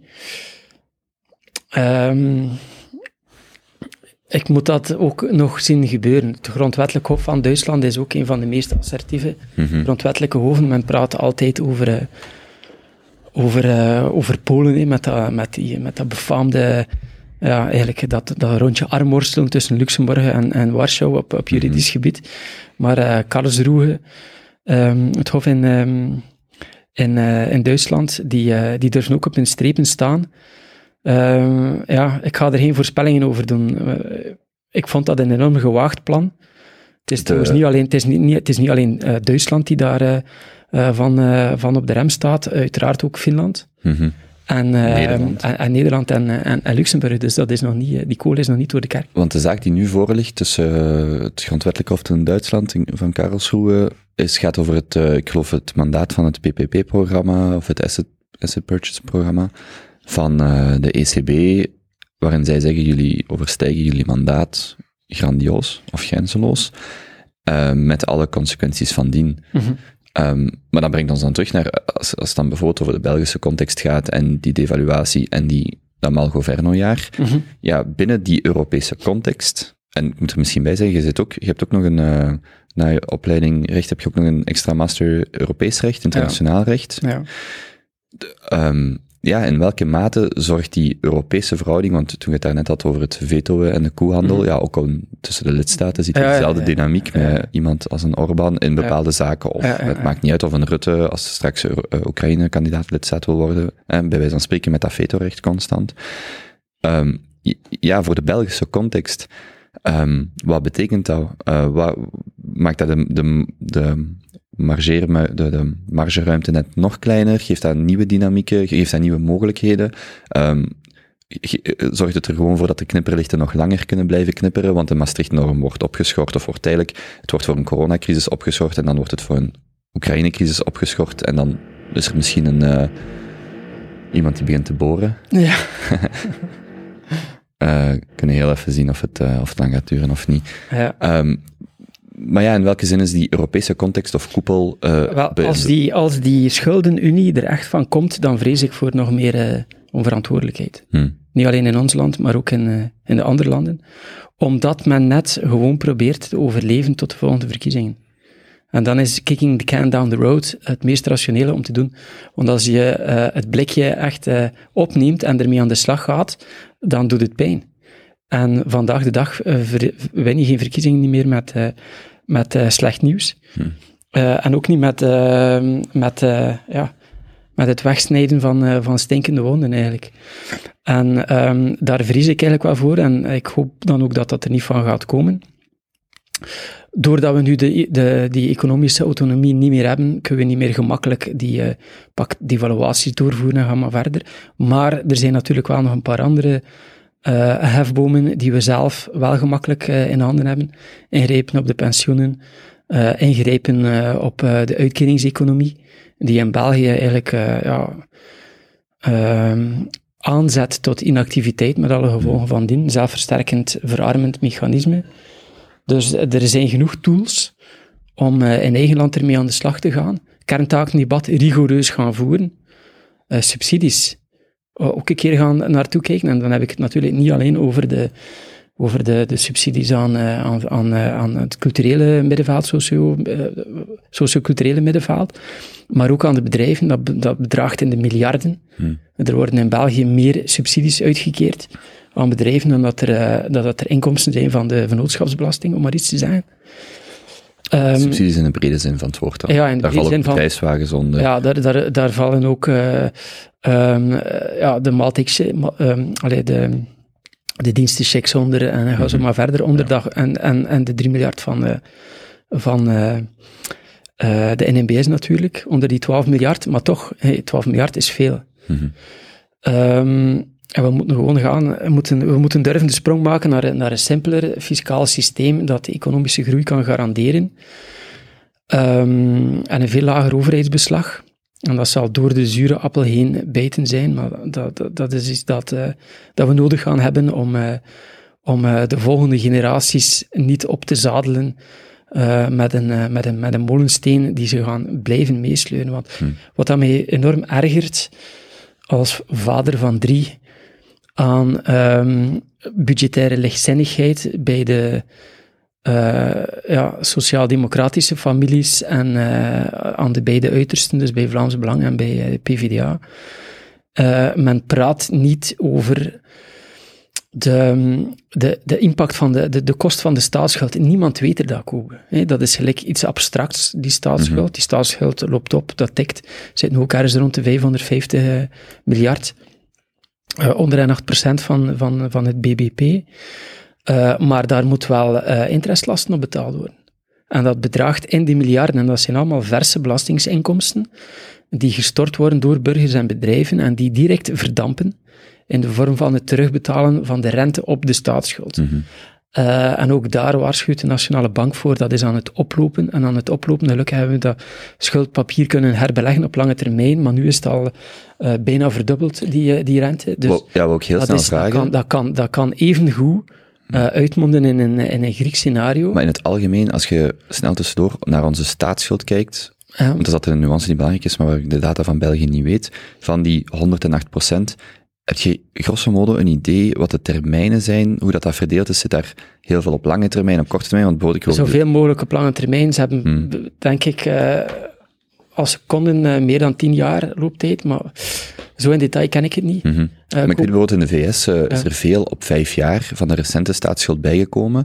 Maar dat wil wel- wel zeggen dat de rentestijgingen daar een veel grotere impact hebben. En dat gaat snel over miljarden, want al is het maar 3% van 500 miljard bij, dat is 15 miljard morgen aan interest, eh, of vandaag aan interestbetalingen die heel gevoelig zijn. En, dus, ja, waar de- en waar, wat voor mensen abstract is, maar wat niet abstract is, dat is als je mij 500 miljoen euro, bij wijze van spreken, of ik zeg maar met een miljard euro, een hele laadpaalinfrastructuur in Vlaanderen kunt zetten, bij wijze van spreken, Mhm. dat is veel tastbaarder, of kindergeld, dingen die zeer tastbaar zijn, dat zijn eigenlijk een verhouding vaak kleine bedragen ten opzichte van bijvoorbeeld die rentelast, wat een financieel instrument is, maar wel een reële impact heeft op uw beleid en op de ademruimte die je kunt creëren.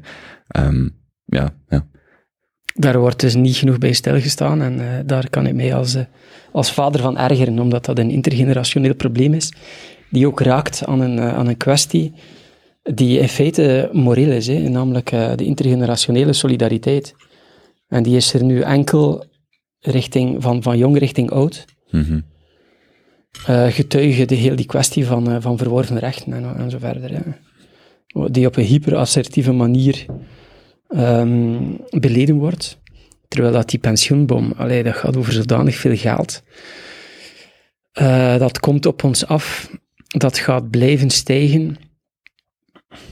En ja, kijk, er, is er, er is ergens een perfide wisselwerking tussen de politiek en het electoraat, waarbij dat de politiek is kicking the can down the road. Eh, de, de, de, de, de, de, een aanzienlijk deel van het electoraat beloont de politiek daarvoor, voor het, voor het niet hervormen. Hmm. En daar zit ergens ja, een, een, een, een, eh, een wisselwerking tussen eh, die, eh, die geen oog heeft voor het ruimere plaatje. Mhm. Maar dat is dan, dan zit je toch altijd bij de, bij de paradox van de politiek, dat er dan, dat de flankpartijen, de extreme flankpartijen, op die woede of, of on, eh, eh, net daarop surfen, en maar er structureel ook weer niks verandert. Allee, of, of weinig. Wat ik ook net aan dacht, is zo, de zogenaamde eurobonds zijn dan vorig jaar ingevoerd, of de eerste collectieve uitgifte van staatsschuld. Is dat dan niet gewoon het pad waar de eurozone naartoe gaat, zoals de Bank of Japan of de, de Federal Reserve, waar dat je gemeenschappelijk staatsschuld hebt, eh, eh, sorry, in, eh, in de eurozone gemeenschappelijke schuld hebt, die gewoon verder en verder gaat blijven stijgen. En, Ja. en de, de incentive, want ik denk dat de totale schuldgraad in de eurozone gaat over 80%, maar ik, ik weet het niet van buiten. Bank of Japan zit over, wat is het, 180, 240 procent. Ja, Dus er is eigenlijk nog, hoe cynisch dat ook is, nog heel veel ruimte om schulden uit te geven. ja, maar Pas op, eh, Kobe.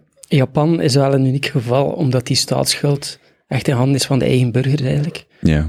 Dus dat is, eh, dat, zijn eigenlijk, eh, dat is eigenlijk een vorm van pensioensparen, die, die obligaties eh, die de Japanners zelf gekocht hebben. Dus dat geld van die aflossingen wordt opnieuw geïnjecteerd in de eigen economie eh, via consumptie. Dus de, ik vind Japan eigenlijk niet echt een goed voorbeeld Hmm. eh, om te vergelijken. Ja. Zullen zien of ik het er daar heel even uitknip of niet. Ehm, ja, ja, ik ben mij vooral aan het, aan het eh, ik sta me dan vooral voor, er is nog zoveel meer incentive om het gewoon, het probleem voor je uit te schuiven, ja, inderdaad. dan eh, structureel iets te veranderen. En of dat nu, het is zoveel gemakkelijker om eh, tegen het einde van het jaar voedselbonnen en energiebonnen uit te geven, want dan zet je de, ehm, De, de nachtmerrie van de ransonering. Het komt op ons af, hè. Ja, ja. En, en, en ook daar, niemand gaat dat kunnen tegenhouden, want er zullen genoeg foto's en beelden verschijnen van allerlei mensen in verschrikkelijke omstandigheden. Maar daar is wel opnieuw lange termijn een onzichtbare prijs voor, een onzichtbare... ehm en dat heeft niet alleen dan met die crisis te maken, heeft ook met andere beslissingen te maken. En dat is dan toch het grote drama dat steeds, ja, dat niet fundamenteel opgelost geraakt. Mhm.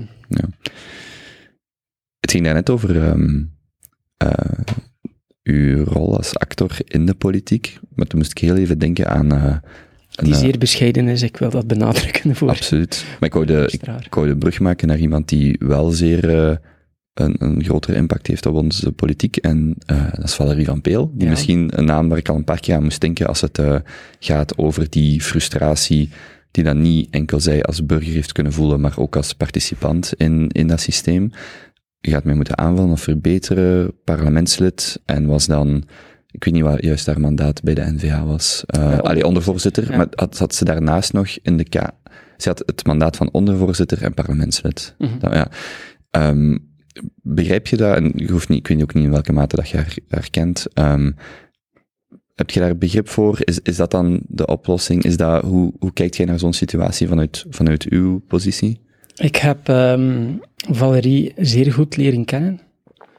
Eh, op professioneel vlak, maar uiteraard ook op menselijk vlak. Waar je, ja, als je met elkaar werkt, dan leer je elkaar kennen. En eh, dat is een zeer gedreven politica die dossiers mee naar huis neemt, die echt eh, emotioneel betrokken is bij, bij de dossiers dat ze uitkiest. Dat merk je in haar interventies. Zij probeert ook niet voor de communicatie in de politiek te gaan, maar echt voor het beleid om stenen te veranderen, in de, eh, te verleggen in de rivier. En eh, probeert daarom ook eh, via ja, voor elk dossier eerst te gaan praten met de andere partijen, te masseren, common ground te zoeken, om, om effectief te kunnen zaken te doen voor het algemeen belang.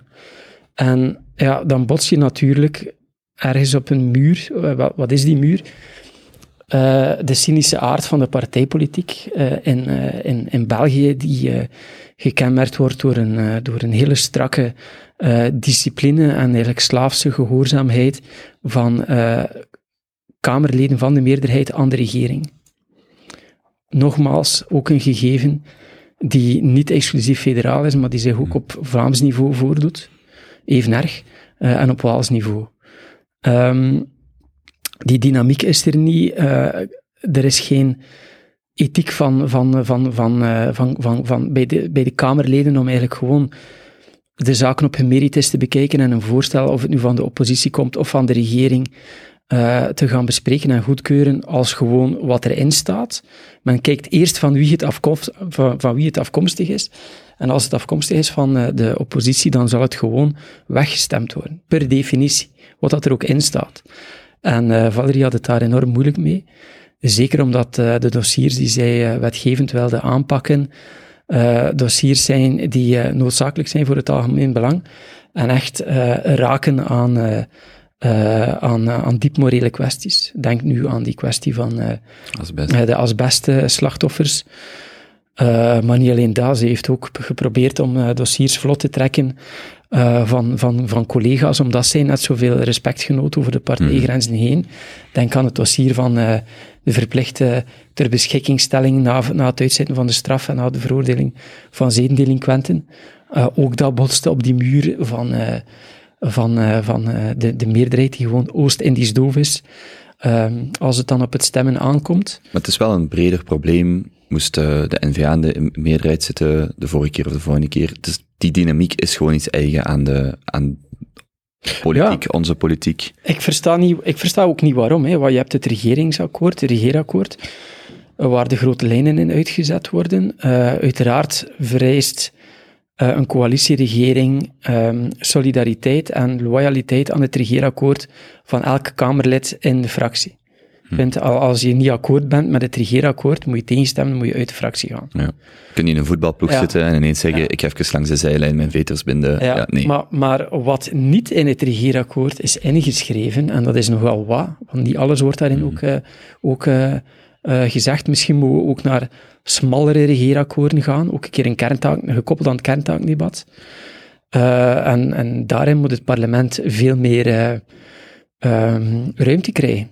En ik vind ook, als het niet lukt in de regering, een bepaald dossier moet, moet het mogelijk zijn om het, eh, dat de regering het gewoon integraal overlaat aan de parlementaire dynamiek. Vergelijk het met, eh, met de groep van tien eh, in, in de socio-economische dossiers. Als ze er niet uit geraken, dan pakt de regering over bij MB of met de nodige wetsontwerp. Mhm. Eh, misschien moeten we naar de cultuur gaan waarin dat, dat de regering, als er binnen de regering, binnen de schoot van de regering, geen compromis is, dat, dat dan de parlementaire dynamiek kan spelen ehm, in de vorm van, van, van wisselmeerderheden. Want er zijn wisselmeerderheden mogelijk over veel, over veel onderwerpen. Maar dat is geen typisch Belgisch gebruik. Dat is iets wat bij ons vies is. Ja, op dat vlak kunnen wij enorm veel leren van de politieke praktijk in Nederland. Mhm. Wisselregeringen en, eh, of wisselmeerderheden Ja. en minderheidsregeringen. Dat zijn Ja. twee dingen die wij niet Die, kennen. wij, die wij niet kennen, terwijl, terwijl dat, dat wel eh, kan, eh, kan marcheren. Ja. In Nederland hebben, parlement, eh, hebben parlementairen ook wel meer een, eh, de ethiek van ik ben, ik ben parlementslid, ik ben volksvertegenwoordiger. Mhm. En ik moet het volk vertegenwoordigen en daar worden de dossiers echt wat meer op hun merites eh, bekeken en heeft het parlement veel meer ruimte. Geeft dat, is dat ook een teken van de, gewoon de fragiele toestand? Ehm, als zijnde iemand van de oppositie doet een voorstel waar eigenlijk iedereen het mee akkoord is, maar om de, misschien de interne cohesie van de huidige regering of meerderheid eh, niet in gevaar te brengen, of, of het blijk te geven van, eh, ehm, ja, ehm, de oppositie een, een, een, een, win te geven of zo. Ja, dat het daarom, de- maar meer vanuit, dat is dan de fragiliteit gewoon van, opnieuw, het gaat niet per se om het beleidsvoerende, het maatschappelijke, maar eerder om, hoe komen wij hieruit, hoe, hoe, wat, wat, wat gaan anderen over ons zeggen of denken of zo, die fragiliteit, dat, je, Mhm. dat daar zelfs geen ruimte meer voor is. ja dat van eh, elkaar eh, niet laten, eh, laten scoren is trouwens een gegeven dat je binnen de regering ook, ook hebt. Hè. Hm. Heel sterk zelfs. Like minister van Petegem, die, die had zich net iets te veel geprofileerd op de verlaging van de BTW op gas naar 6%. En dat was dus de reden waarom dat het hem niet gegund werd. Hè, omdat hij het ging kunnen claimen als... eh, eh, wij hebben dat met CD&V op tafel gelegd en, en gaan dat nu ehm, eh, binnenhalen.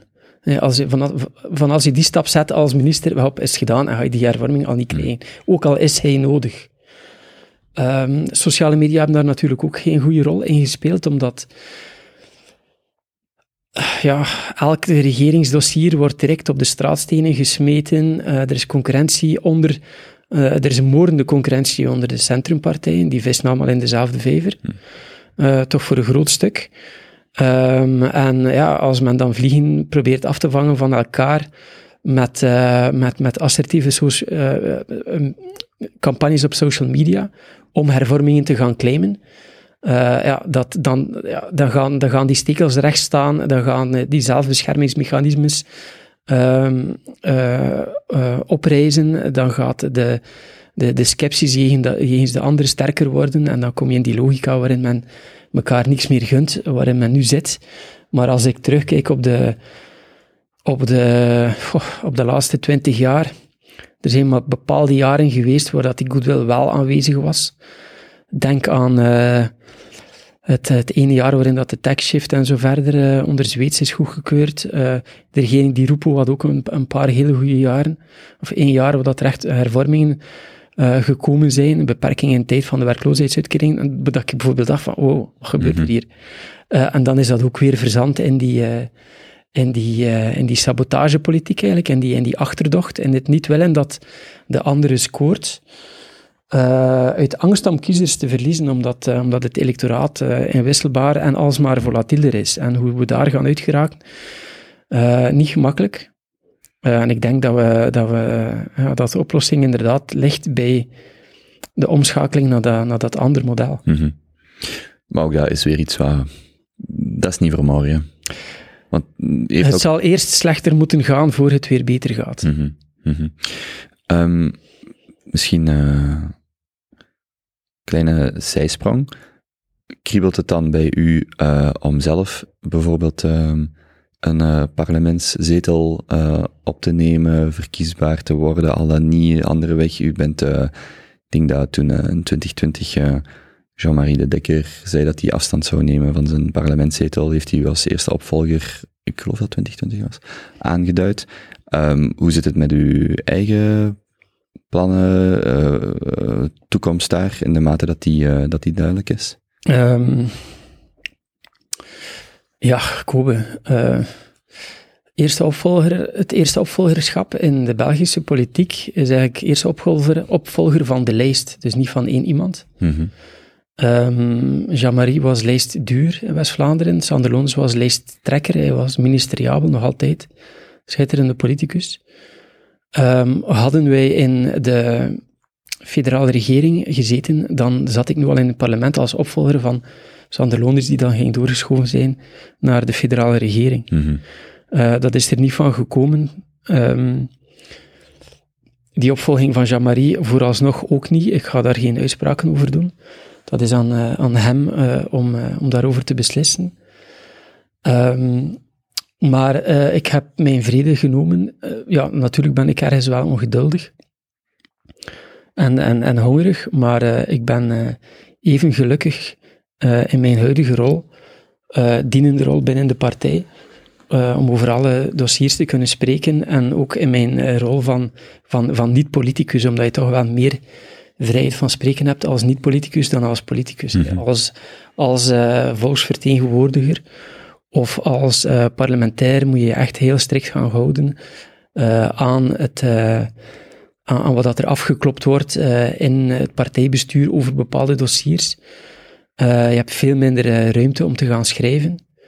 Zou je, mag een parlementslid columnist zijn?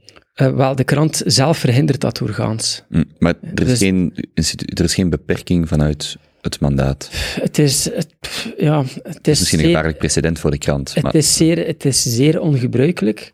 Als het gebeurt, is het meestal vanuit Europa. Mhm. Ehm Asita Kanko heeft bijvoorbeeld een column, maar Europa is ook een beetje verder weg. Mhm. Dus een Kamerlid met een, met een vaste column, ehm, ik, zie dat, ik zie dat nog niet snel gebeuren. En ik ben ondertussen ook zodanig ge- gehecht geraakt aan, aan mijn column in de Standaard, dat... eh, ja, het is, het, is een, het is een ander leven dat van, eh, dat van eh, adviseur en opiniemaker dan, Mhm. dan, dan als politicus. Maar los van wanneer dat die stap zou gebeuren, het voelt wel als een logische stap. Ik ga daar geen uitspraak over doen. Dat is aan de mensen om de lijst eh, samen te stellen in, in alle Mhm. wijsheid. Want er zijn natuurlijk nog veel meer capabele mensen. Ehm, in mijn kieskring en in mijn partij, mensen die ook hun sporen bewezen hebben in, als manager. Eh, in, in de lokale politiek bijvoorbeeld, of in andere bedrijven, in het bedrijfsleven. Eén één zaak is, is, eh, is eh, reflecteren over, ehm, over, over, over politiek en er een mening over vormen en die kunnen formuleren. Eh, een andere zaak is, eh, is, is, is dossiers kunnen beheren, organiseren en zo verder. Hmm. Wat dat ook onderdeel is van de politieke métier. Dus het is aan de partij om, eh, om dat plaatje te leggen. Eh, ik ben uiteraard beschikbaar, maar ehm, ja, het is aan hen om dat plaatje te leggen en ik zal eh, elke uitkomst aanvaarden. En, en als dan zou blijken dat ik eh, geen eh, uitzicht heb op een, op een parlementair mandaat, dan, dan zal ik met evenveel goesting verder blijven schrijven en, en, en werken, en, Mhm. zoals ik nu bezig ben.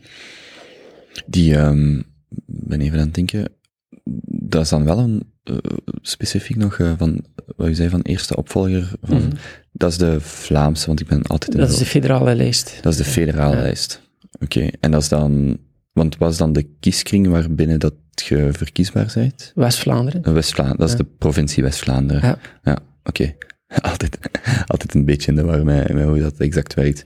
Hoe, ehm, waarom heeft Jean-Marie toen eigenlijk als eh, eerste opvolger aangeduid? Was, Maar ja, hij heeft mij niet aangeduid als eerste Ah, ja. opvolger. De partij Oké, heeft mij aangeduid als eerste opvolger. ja. Maar dus dat is niet, dus niet, want jullie kennen elkaar wel Ja, ik ben via Jean-Marie in ehm, de politiek gerold. Mhm. Als student toen nog? Of? Nee, nee, nee. Ik werkte toen als jurist in een eh, rechtbank in eh, vreemdelingenzaken. Mhm. En ik eh, was daar ja, toch wel op de hoogte geraakt van, van alle achterpoortjes en fouten die moesten gesloten worden in onze vreemdelingenwet, die ook veel te veel mogelijkheden tot, tot procederen genereren, wat dat een echte plaag is eigenlijk, eh, het aantal eh, Of Voor procedures. vreemdelingen die konden procederen. Ja, maar vooral ook eh, ja, de, de wisselwerking pro-advocaten die eigenlijk echt eh, elk gaatje gaan eh, procederen. Eh, ook al weten ze met, eh, met een aan zekerheid grenzende waarschijnlijkheid dat het geen enkele zin heeft, eh, dat, dat de uitkomst niet zal veranderen, maar toch gaan ze procederen omwille van de prodeo gaan, dit en dat. Mhm. Eh, en hij zei tegen mij, ja Joren, eh, kom eh, in het parlement en, en schrijf die wetten uit. En ik heb dat dan ook eh, gedaan als adviseur. Maar Jean-Marie is dan eh, zijn fractie verloren, in 2010 was dat. En dan ben ik eh, onder de arm genomen van Theo Franken, een heel gedreven politicus ook. En dan ben ik met hem meegegroeid tot in het, tot in het kabinet. Mhm. Dan bent u altijd medewerker geweest. Ehm, ja, Oh. ik heb nog een korte pauze gedaan. Ik ben nog even teruggekeerd naar die rechtbank om een master geschiedenis bij te halen Mhm. als werkstudent.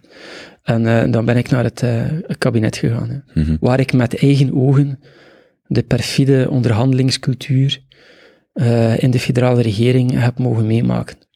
Echt ongelooflijk hoe dat er moeilijk gedaan werd over evidente zaken, louter om, om dus leverage te creëren in andere dossiers. Je, je, moet, je moet het eigenlijk meegemaakt hebben om, om te weten hoe perfide dat het eigenlijk is. Welke periode is dat dan? Is dat dan 19? Of nog Dat was eh 15 tot, Ja. eh, tot 18, eind 18. Ja, ja, ja. Misschien maar beter dat de gemiddelde burger. Ja, want eh, Theo zei dan altijd, ik kon daar dan echt over zakken.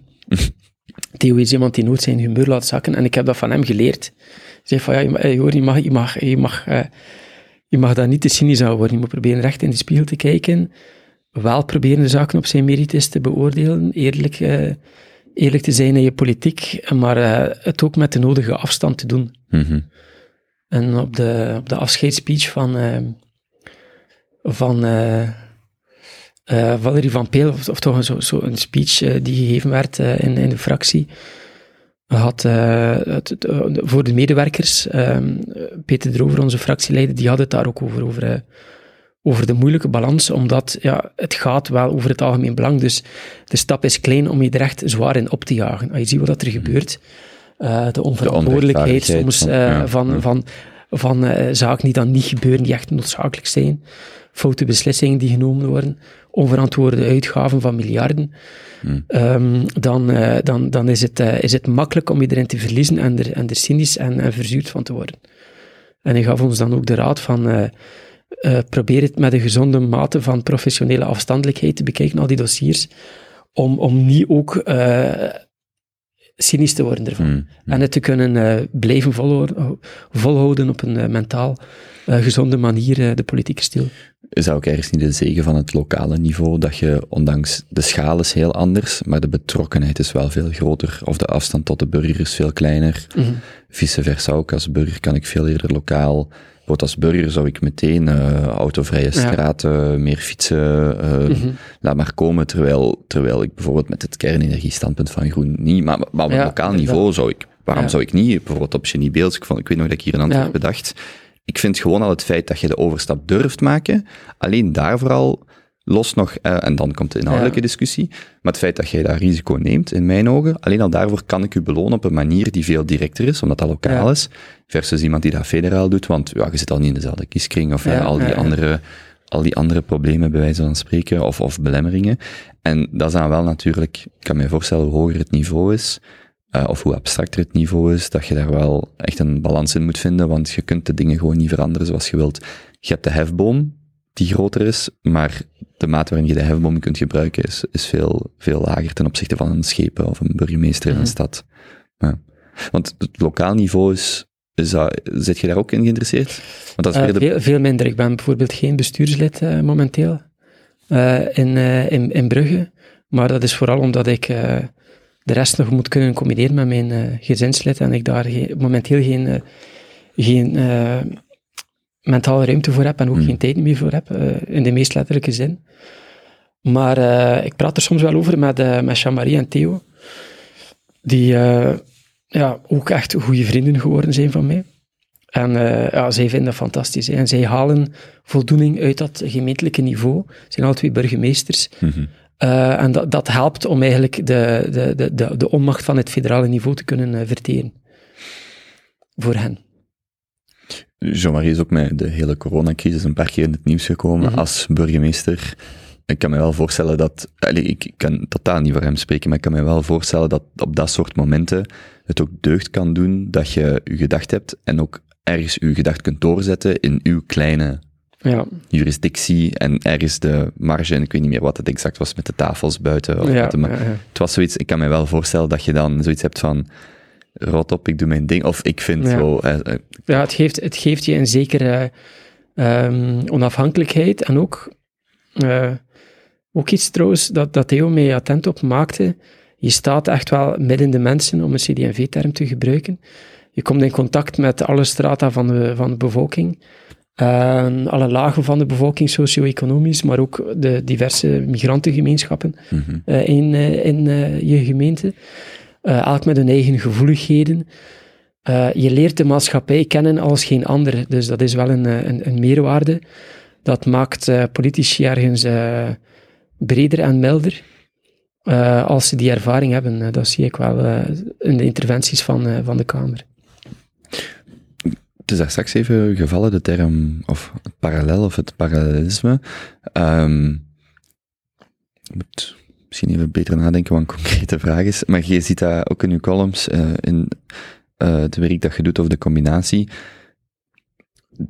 Was het het voordeel misschien om een historische parallel te trekken? Was het nadeel? Je zei het zelf al, ik had er met Frank Judo ook even over, omdat het in zijn boek daarover gaat. Wij bekijken de geschiedenis vaak, denk ik, gevoelsmatig als een rechte lijn. Maar het is veel meer een, ehm, een pendulum, een, een, een, een eh, beweging die overageert en terugkomt. En dat eigenlijk een veel eh, interessanter model is, denkmodel om, om naar de geschiedenis te kijken. Parallels, ehm, was daar het nut van, het onnut van? Moet je jezelf soms tegenhouden om niet te veel parallellen te trekken? Ehm, helpt het u om bijvoorbeeld in de, de laatste twee jaar COVID-crisis, eh, dat is misschien een concreet voorbeeld om over te praten. Er zijn misschien andere. Hoe, hoe kijkt je daarnaar?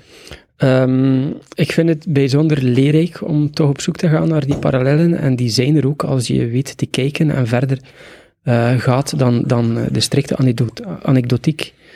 Neem nu ehm, de wisselwerking tussen conservatieven en, eh, en progressieven, waarin progressieven vanuit een maakbaarheidsideaal de staatsmacht willen inzetten om de maatschappij eh, naar hun idee van het goede te gaan transformeren, hè, via, via de macht van de staat. Waarbij dan ehm, eh, onderwijs en opvoeding ergens weggenomen wordt van, eh, van niet-statelijke actoren als, als kerk en staat, eh, als, als kerk en, en ook gezin. Hè, die wisselwerking, eh, het protest daartegen, het organische protest daartegen, het politieke protest daartegen, van die tegenbeweging, dat is vandaag misschien wel de overheersende strijd in de westerse wereld. Mm. En die strijd hebben we ook gehad eh, met de Franse Revolutie, eh, de, de conservatieve contra-revolutie daarna, eh, na, na Napoleon en zo verder, de restauratie. En dan doorheen gans de, de 19e eeuw. Dus dat zijn allemaal dezelfde debatten als je dat op metaschaal bekijkt. En ik vind dat bijzonder interessant om, om te zien hoe dat, hoe dat evolue- evolueert. En dat geeft mij ook ergens een troost omdat je ziet dat als de slinger doorslaat in de geschiedenis, dat hij altijd terug ergens een, een, een, een balans gaat vinden. En ik denk dat dat vandaag eh, ook zo is. Sommige mensen, conservatieven, die kunnen zich dan enorm, enorm zorgen maken over eh, het doorslaan van, eh, van pakweg de woke-ideologie op vlak van gender en zo verder. En, en het alsmaar eh, eh, maatschappelijker worden van onderwijs, eh, tot op het punt dat het niet meer over kennis gaat, maar eigenlijk het- opvoeden van, van, van, van, van, van kinderen tot, tot de juiste gedachten, en de juiste progressieve gedachten. Eh, ja, ik ken mensen in mijn vriendenkring die daar echt ongelukkig van worden van dat perspectief. Ik heb dat minder, omdat ik eh, door de geschiedenis te kennen en de parallellen eh, te kennen in de geschiedenis meer overtuigd ben van de, de relativiteit van, eh, van de waan van de dag. Hmm. En het feit dat, eh, dat er altijd terug een, eh, dat slingerbewegingen altijd, eh, ehm, dat er op, dat altijd opnieuw een nieuwe evolutie komt. Maar Is het voor u dan wel een natuurlijke tendens om... Ik kan me voorstellen dat je begin 2020 veel vragen hebt gehad over de impact van een pandemie, bij wijze van spreken, omdat je erover geschreven had. Wel een ander tijdsperk, uiteraard. Maar is dat bij u een natuurlijke reflex die je maakt van, ah ja, wacht, dit herken ik vanuit die periode, of deze discussie herken ik? Ja, toch wel. Dat zijn spontane lichtjes die gaan eh, ontbranden. Mhm. Er zijn mijn synthetisch geheugen zitten, zitten, zitten al die fardes en dat gaat, dat, dat is like een computertje die dan zo farden naar boven doet en dat komt gewoon eh, spontaan eh, ehm, in, in mij op. Maar, maar ja, dus over het, het, het geruststellende van het, het, het, het gegeven dat we alles al een keer meegemaakt hebben, en niet één keer, maar verschillende keren, eh, ja, dat is een, een troost, dat is een gedachte waar ik ergens ge- gerust, eh, gerust gemoed en ook troost uitput. Ehm, ja, niet, niet, je, je hoofd niet op hol laten jagen door, door het heen. Hm. Klimaat bijvoorbeeld. Hè. Ja, altijd, eh, het is een keer een warme dag, oef, de wereld gaat weer vergaan. Hm. Als je dan een keer bekijkt, als je dan gaat graven in de geschiedenis, ehm, van eh, wat dat er allemaal gebeurd is aan echt extreme weersomstandigheden. Pff. Mensen die, die zich bewust zijn van de geschiedenis, die, die, die, gaan, die gaan volgens mij ook minder, minder hard eh, stellingen. het- Of, je, je kunt heel moeilijk een politieke extremist zijn. In eigenlijke, in, in, in, eigenlijke zin van, het- van het woord. Dus een echte extremist die radicaal gaat voor, eh, voor, voor één, eh, één harde overtuiging. eh, als je een goed besef hebt van geschiedenis. Hm. In brede zin. En daarom is dat geschiedenisonderwijs in brede zin zo belangrijk. Helpt het u, of in welke mate helpt het u vooruit te kijken, die historische kennis of context? In welke mate helpt het u bijvoorbeeld in het klimaatdebat vandaag of andere debatten, helpt u daar ook, ook wel om daar een mening over te vormen? Want, je, want ik kan me ook voorstellen dat dat, eh, ehm, voorstellen dat dat tot een soort van laïciteit leidt van het zal zich allemaal wel herstellen, dus ik moet er ook niet aan participeren. De, was dan de brug tussen die houding, die afkerige houding en ik wil hier wel een standpunt in pakken, geleid door misschien een historische Ja, referentie. dat, dat verhindert niet dat je, dat je een uitgesproken, eh, dat je een mening kunt hebben over, eh, over, eh, over bepaalde onderwerpen. Hè. Maar de, de illusie van, van, van maakbaarheid bijvoorbeeld, en het inzetten van, van de, de, de staatsmacht als instrument daarvoor, ik denk dat dat zal falen. En ik ben daar ehm, optimistisch in. Hmm. Ehm, terwijl dat je nu wel ziet dat die, als we, hebben het nu over de toekomst, het is altijd gevaarlijk om over de toekomst te spreken, maar we hebben wel een opvolging van crisissen, eh, crisissen die eigenlijk niet echt crisissen zijn, maar die politieke crisissen zijn, of opgeklopt worden tot crisisproportie. En wat is er eigen aan crisissen? De overheid gaat meer macht nemen eh, op de burger om een crisis te gaan bezweren. Nou, Je hebt de wisselwerking tussen eh, een angstig electoraat, een angstige burger en een machthebber die de crisis aanblaast en met oplossingen komt en daardoor beloond wordt met macht. En dat is wel een spel dat je, dat, dat je, dat je, dat je nu ook eh, ziet gebeuren, maar eh, onvermijdelijk kom je op een punt dat, dat de burger zijn vrijheid terug wilt en ga je die slingerbeweging terug, terug, terug zien gebeuren. En ik, ik merk eh, ik merk toch wel een, een, een, een, een, opkomst opnieuw van, eh, van, eh, van, van mensen die, die, die aan, de, aan, de, aan de alarmbel trekken en die, die, die gaan pleiten om, om, om los te komen van de waan van die dag Hmm. en, en van dat crisisdenken. Hè? Van dat extreme crisisdenken. Een, een man als Rictor bijvoorbeeld, ik vind dat, ik vind dat fantastisch, die, die maakt er zijn missie van om mensen wakker te maken uit het crisisdenken. Van, van, van jongens, er is, de wereld vergaat niet. De wereld vergaat niet. Neem een, neem een stap achteruit. Stilstaan is vooruitgaan. Frank Judo trouwens in zijn boek Conservatisme heeft er een hoofdstukje aan gewijd. Stilstaan is ook vooruitgaan. Eh, haal adem, ehm, eh, wees rustig en, en bekijk de zaken in, eh, in, in, in perspectief. Is die...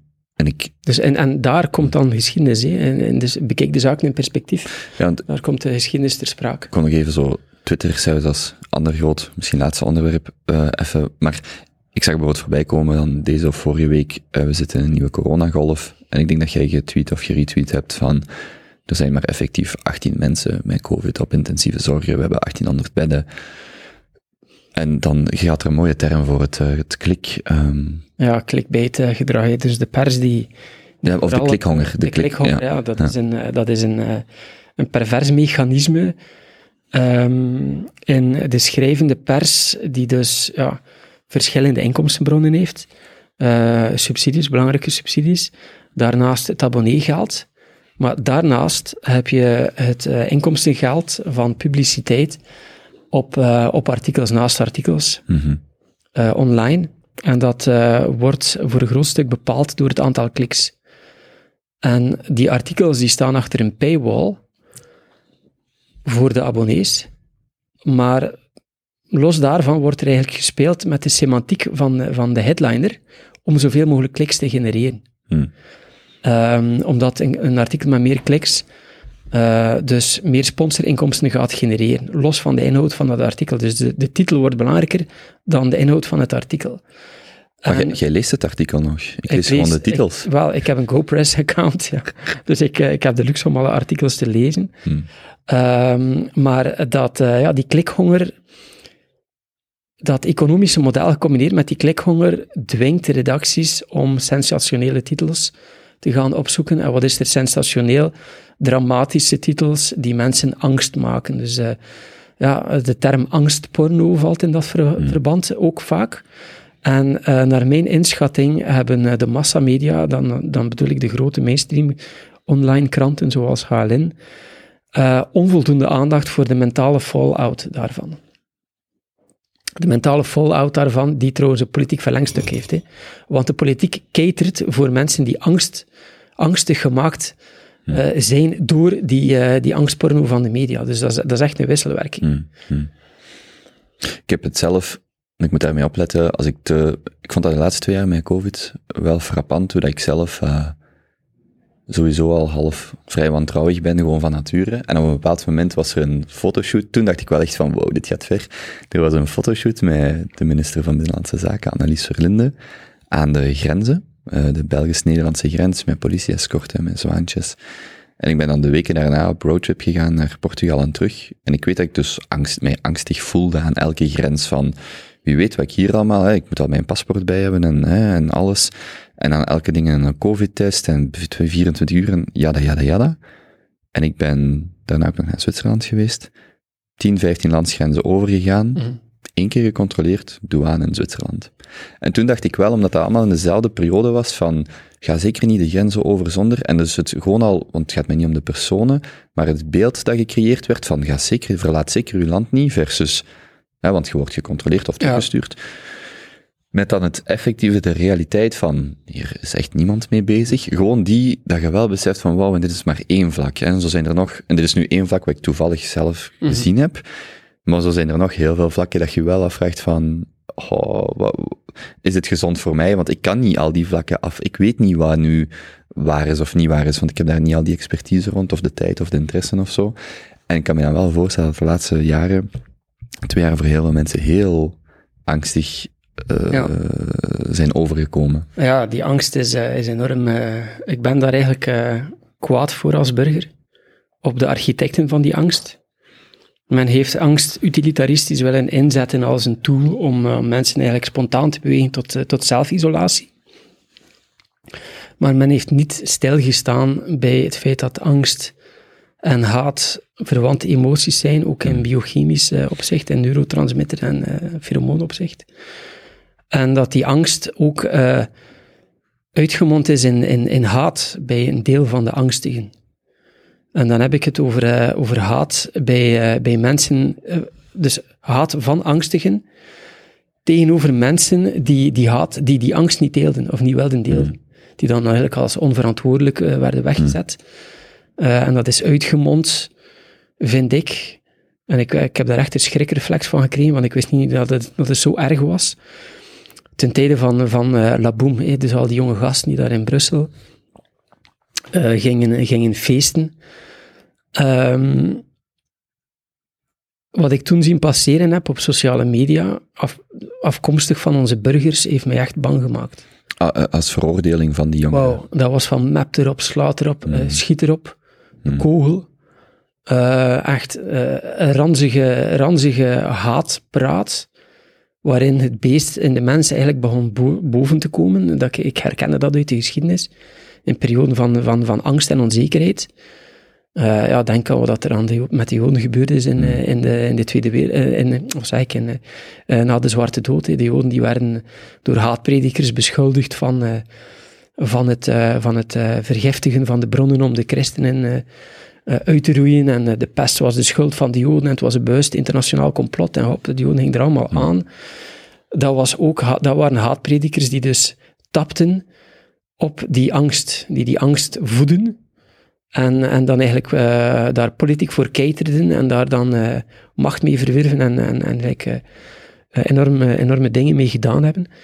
En die, die, die, die massavorming van, van, van, eh, die door angst gedreven werd tegen de anderen, eh, is op een bepaald moment echt eh, ongezond geworden Hmm. in, in Vlaanderen. En dat heeft vriendschapsrelaties kapot gemaakt. Dat heeft ehm, eh, huwelijken kapot gemaakt. Dat heeft kinderen vervreemd van ouders. Daar zijn wonden geslagen die, die heel lang zullen vergen om, Hmm. om te helen.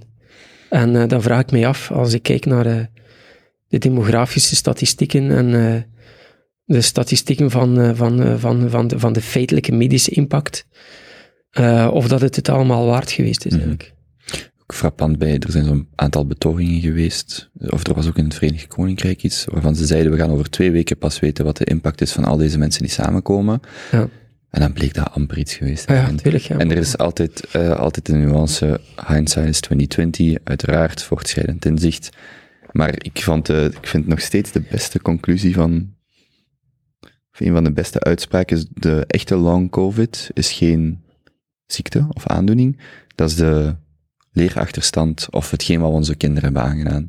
Ja. En ik vind dat ergens heel, ja, ik kan er ook heel Dat- droevig van worden van long covid is iets voor mensen die dat hebben, maar in verhouding tot de schade die gedaan is aan alle Mhm. 0 tot 18-jarigen, 25-jarigen. Ik denk dat je daar nog heel veel studies van gaat zien. Dat je echt denkt van... Want ik had, ik had een eh, vriendin die bevallen is. En die, ja, mijn moeder is ook voetvrouw, die vertelde die verhalen. Dat wist ik totaal niet. Als jij binnenkomt, je test positief, je weet het niet. Mhm. Je wordt gewoon gescheiden van je kind. Moeder en je moet Ja, een week ja. in isolatie. En uiteraard op dat moment Dacht ik- ja, ik dacht al van, maar hoezo? Want, hè?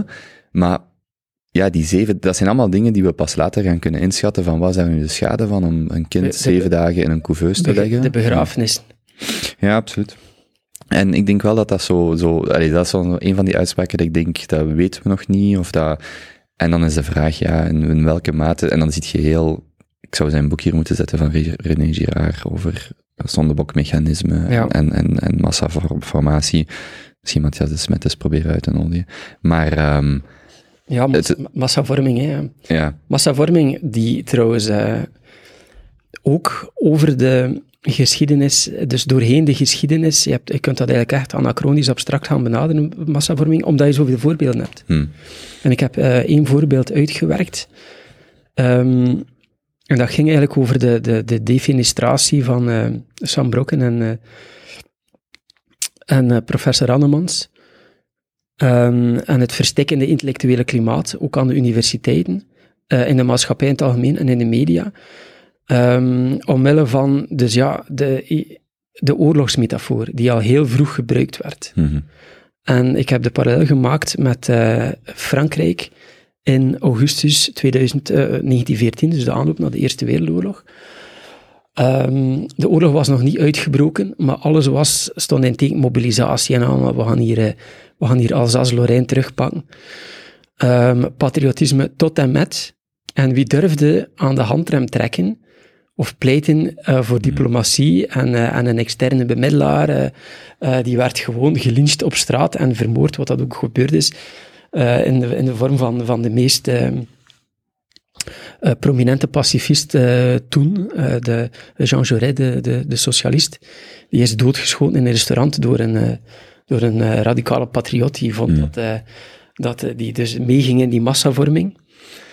Ehm, en we hebben daar ook tekenen van gezien in, ehm, dus ja, in de covid-epidemie inderdaad. Dus de angstigen die, die, die, die de, de mensen die niet angstig waren echt gaan criminaliseren zijn.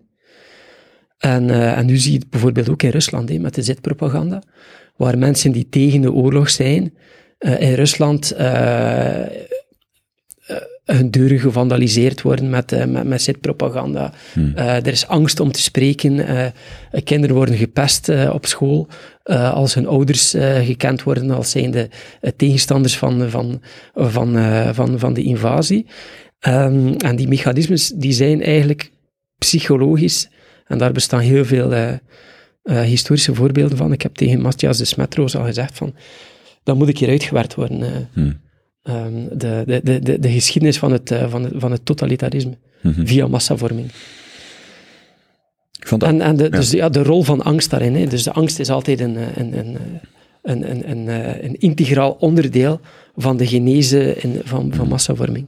Ja, ik denk dat het debat waar dat ook het meeste naar voren kwam, was het eh, vaccinatie, al dan niet verplichte vaccinatiedebat. Wat ik nog steeds heel opmerkelijk vind, is dat er politici zijn die een maand geleden in heel de abortus-nasleep en het, eh, de beslissing van het, of de, de gelekte nota van het Supreme Court, die zeiden, dezelfde mensen die zeggen vrouwen mogen zelf beschikken over hun lichaam, zijn mensen die een jaar geleden zeiden verplichte vaccinatie, daar ben ik voor. Dat ik denk, maar hoezo? Hoezo zet je die twee op dezelfde rij? Maar goed, maar het, zo het willen grijpen naar, ehm, naar een oplossing is gewoon heel herkenbaar of heel menselijk. Maar de morele sprongen die je daar dan soms mee moet maken, of de, de ja, dat zondebokmechanisme, op den duur zet je, Ja, zet je mensen in een waterput aan het gooien. Ja, ook, ook daar, het ging niet enkel over doen wat moest in de politiek. Het ging ook over doen wat de bange kiezer wil. Hm. Kobe, omdat ehm, er werden peilingen besteld, er worden constant peilingen besteld over eh, maatschappelijke issues door, eh, door, door eh, bureaus als Ipsos en ga zo maar verder. En uit die peilingen bleek dat er een grote meerderheid voor de harde lijn was. En alleen al daarom gingen bepaalde partijen elke conservatief-liberale reflex of elke ethische reflex eh, over de relatie burger versus staat en grond, grondwettelijke vrijheid overboord gaan kippen. Nee, omdat dat gewoon de kiezer achterna eh, lopen was. Dus de, de, de angst werd gevoed bij de kiezer en eh, de politiek eh, caterde er heel gretig voor. Is u daar vanuit, dat is bij mij nog altijd een groot vraagstuk, of een frustratie vanuit juridisch standpunt? Ja. We hebben hier, we hebben hier bijvoorbeeld in Antwerpen als burger, ik heb het nog niet alleen over de logistieke inflatie en alle MB-decreten, eh of ja, ministeriële besluiten. Ehm MB-decreten, zo weinig weet ik ervan. Maar ehm wat ik wou zeggen is, we hebben hier in Antwerpen een eh, avondklok gehad. Mhm.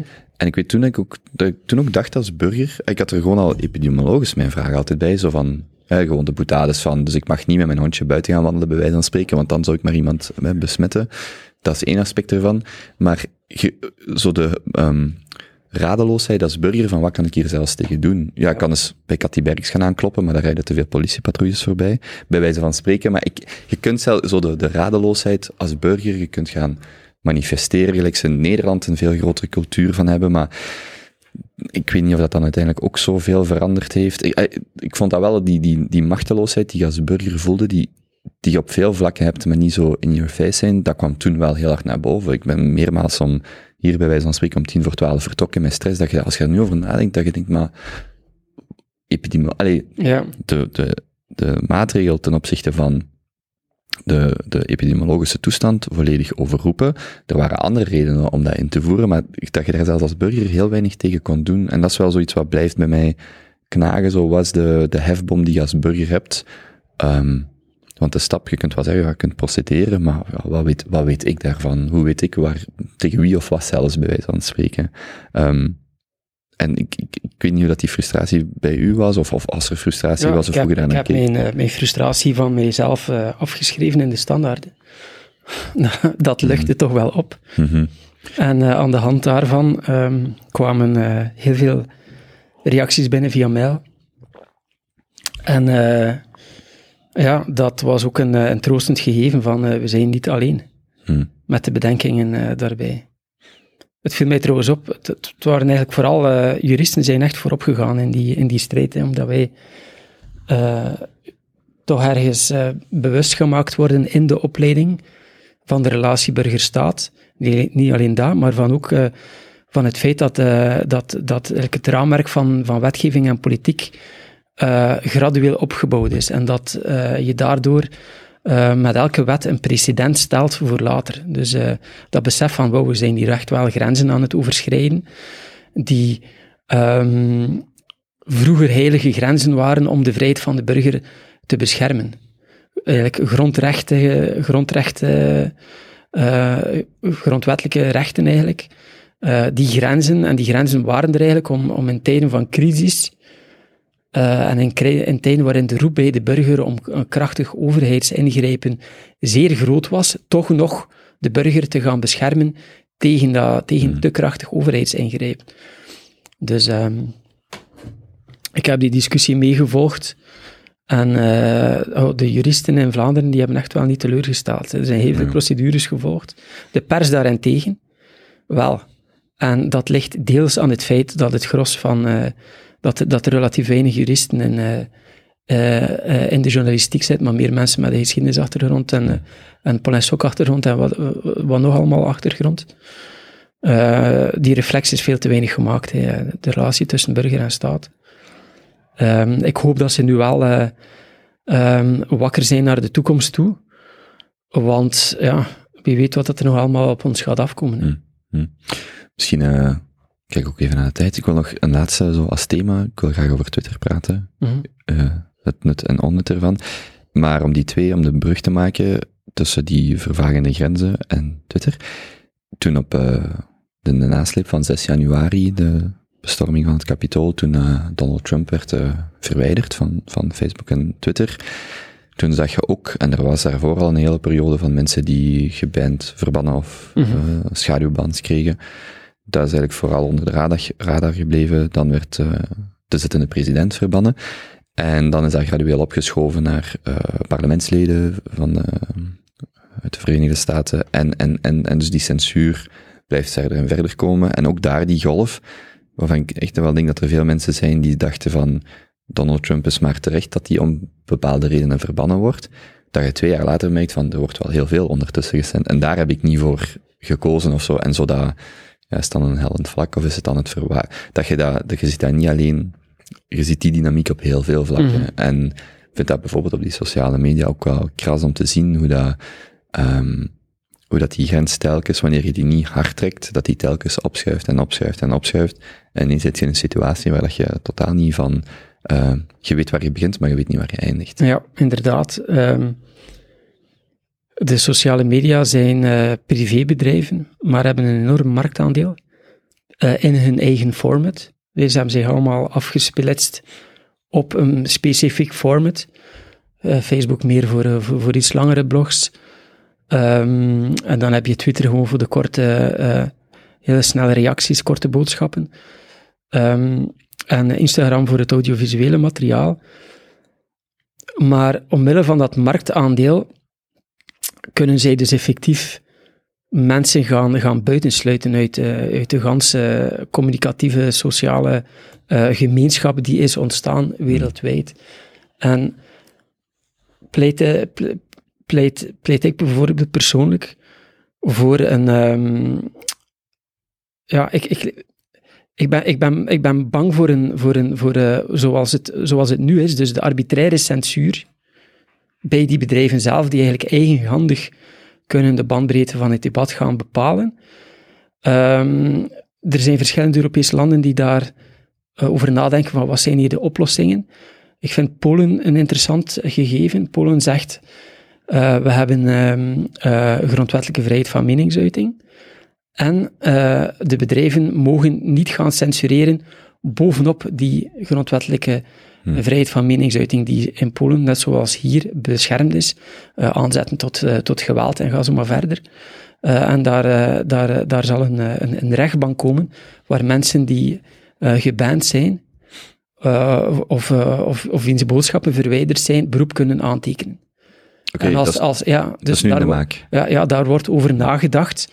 Dat is een model dat België ook zou kunnen doen.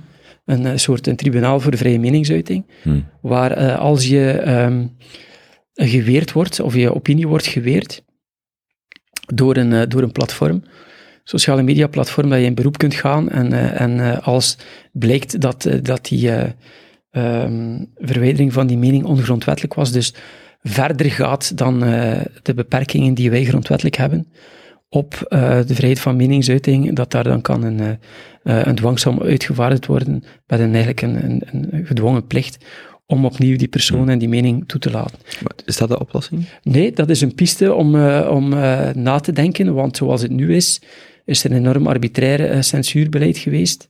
Die, ik ga er geen doekjes om winden, om, om, om winden.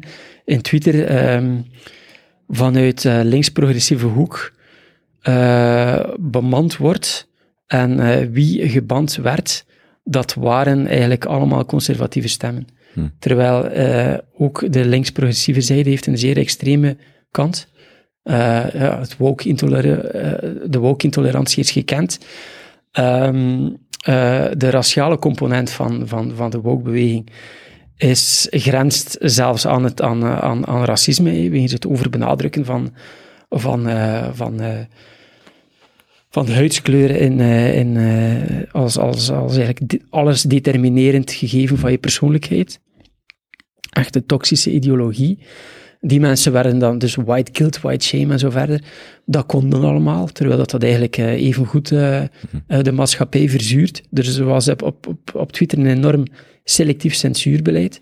En eh, daar moet wel eh, een mouw aangepast worden. Dat kan zijn dat hem, dat, dat zich spontaan zal ehm, oplossen als eh, Musk Twitter overneemt. Want hij heeft gezegd, we gaan ons terug eiken op de orthodoxie van de vrije meningsuiting. Zoals die ook in Amerika bestaat. En enkel ehm, eh, wat eigenlijk voorbij verder gaat dan de grondwettelijke vrije meningsuiting. Eh, enkel dat gaan we gaan censureren. Maar ook daar, trouwens een ander belangrijk debat, eh, dat daar aansluiting bij vindt. Eh, de progressieve krachten in zowel Noord-Amerika als in Europa willen ook die grondwettelijke vrijheid altijd maar verder inperken en inperken en inperken. Door eh, de sprong te maken van wat we nu kennen als eh, verboden uitlatingen, namelijk aanzetten tot geweld, te gaan uitbreiden met het concept hate speech. Hmm. De Europese Commissie bijvoorbeeld, die ook echt een motor is van de linksliberale gedachte eh, in Europa. Eh, totaal geen neutrale ja, eigenlijk overheidsinstelling, maar echt een geïdeologiseerde eh, machine omwille van, van het recruteringsbeleid, en het zelfversterkende recruteringsbeleid. Ehm, is echt eh, aan het pushen om die, om die, om die sprong te maken van, van, het, eh, van aanzetten tot geweld naar aanzetten tot haat. En ook in onze eh, wetgeving is dat meer en meer aan bod aan het komen. Het woordje haat in, in, in wetgeving, die raakt aan de vrijheid van meningsuiting. En ik vind dat als jurist enorm gevaarlijk, want wat is haat? Hm. Nee, wat is haat? Haat is uiteindelijk een emotie, een opinie, een denkbeeld. Je kunt zelfs zeggen, is dat, is, behoort dat niet tot de vrijheid van, van, van, eh, van, de- van, van de burger om, om, om, om iemand te haten? Hm. Hm.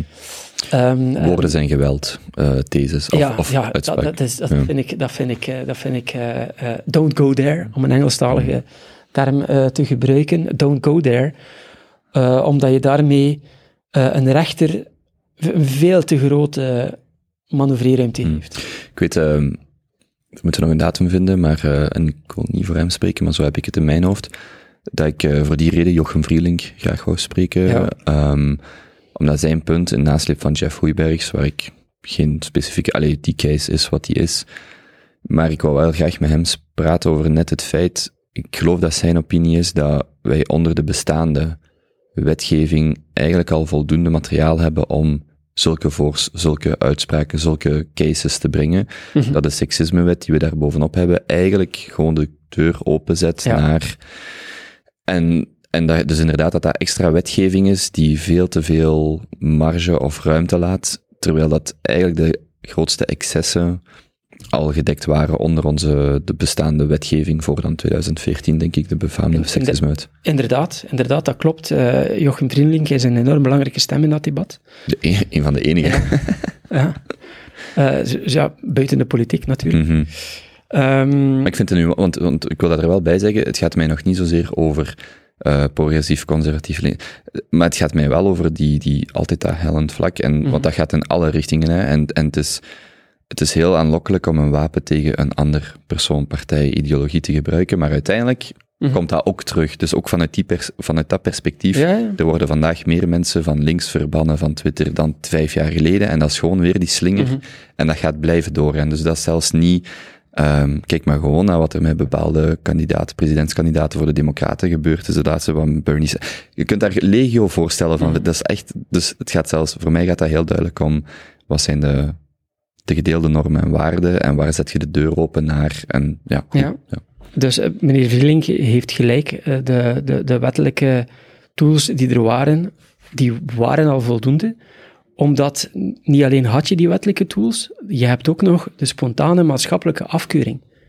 Hm. En dat is een heel belangrijk gegeven, dat is het belangrijkste gegeven in een organische samenleving van, van het fatsoen, die spontaan in de maatschappij aanwezig is. Dat moet niet bepaald worden door rechters, dat moet niet afgedwongen worden door rechters. Dat moet groeien via de opvoeding, via conversaties. En eh, dat is er ook. Kijk nu naar Jeff Wijbergs. Er was spontane maatschappelijke afkeuring.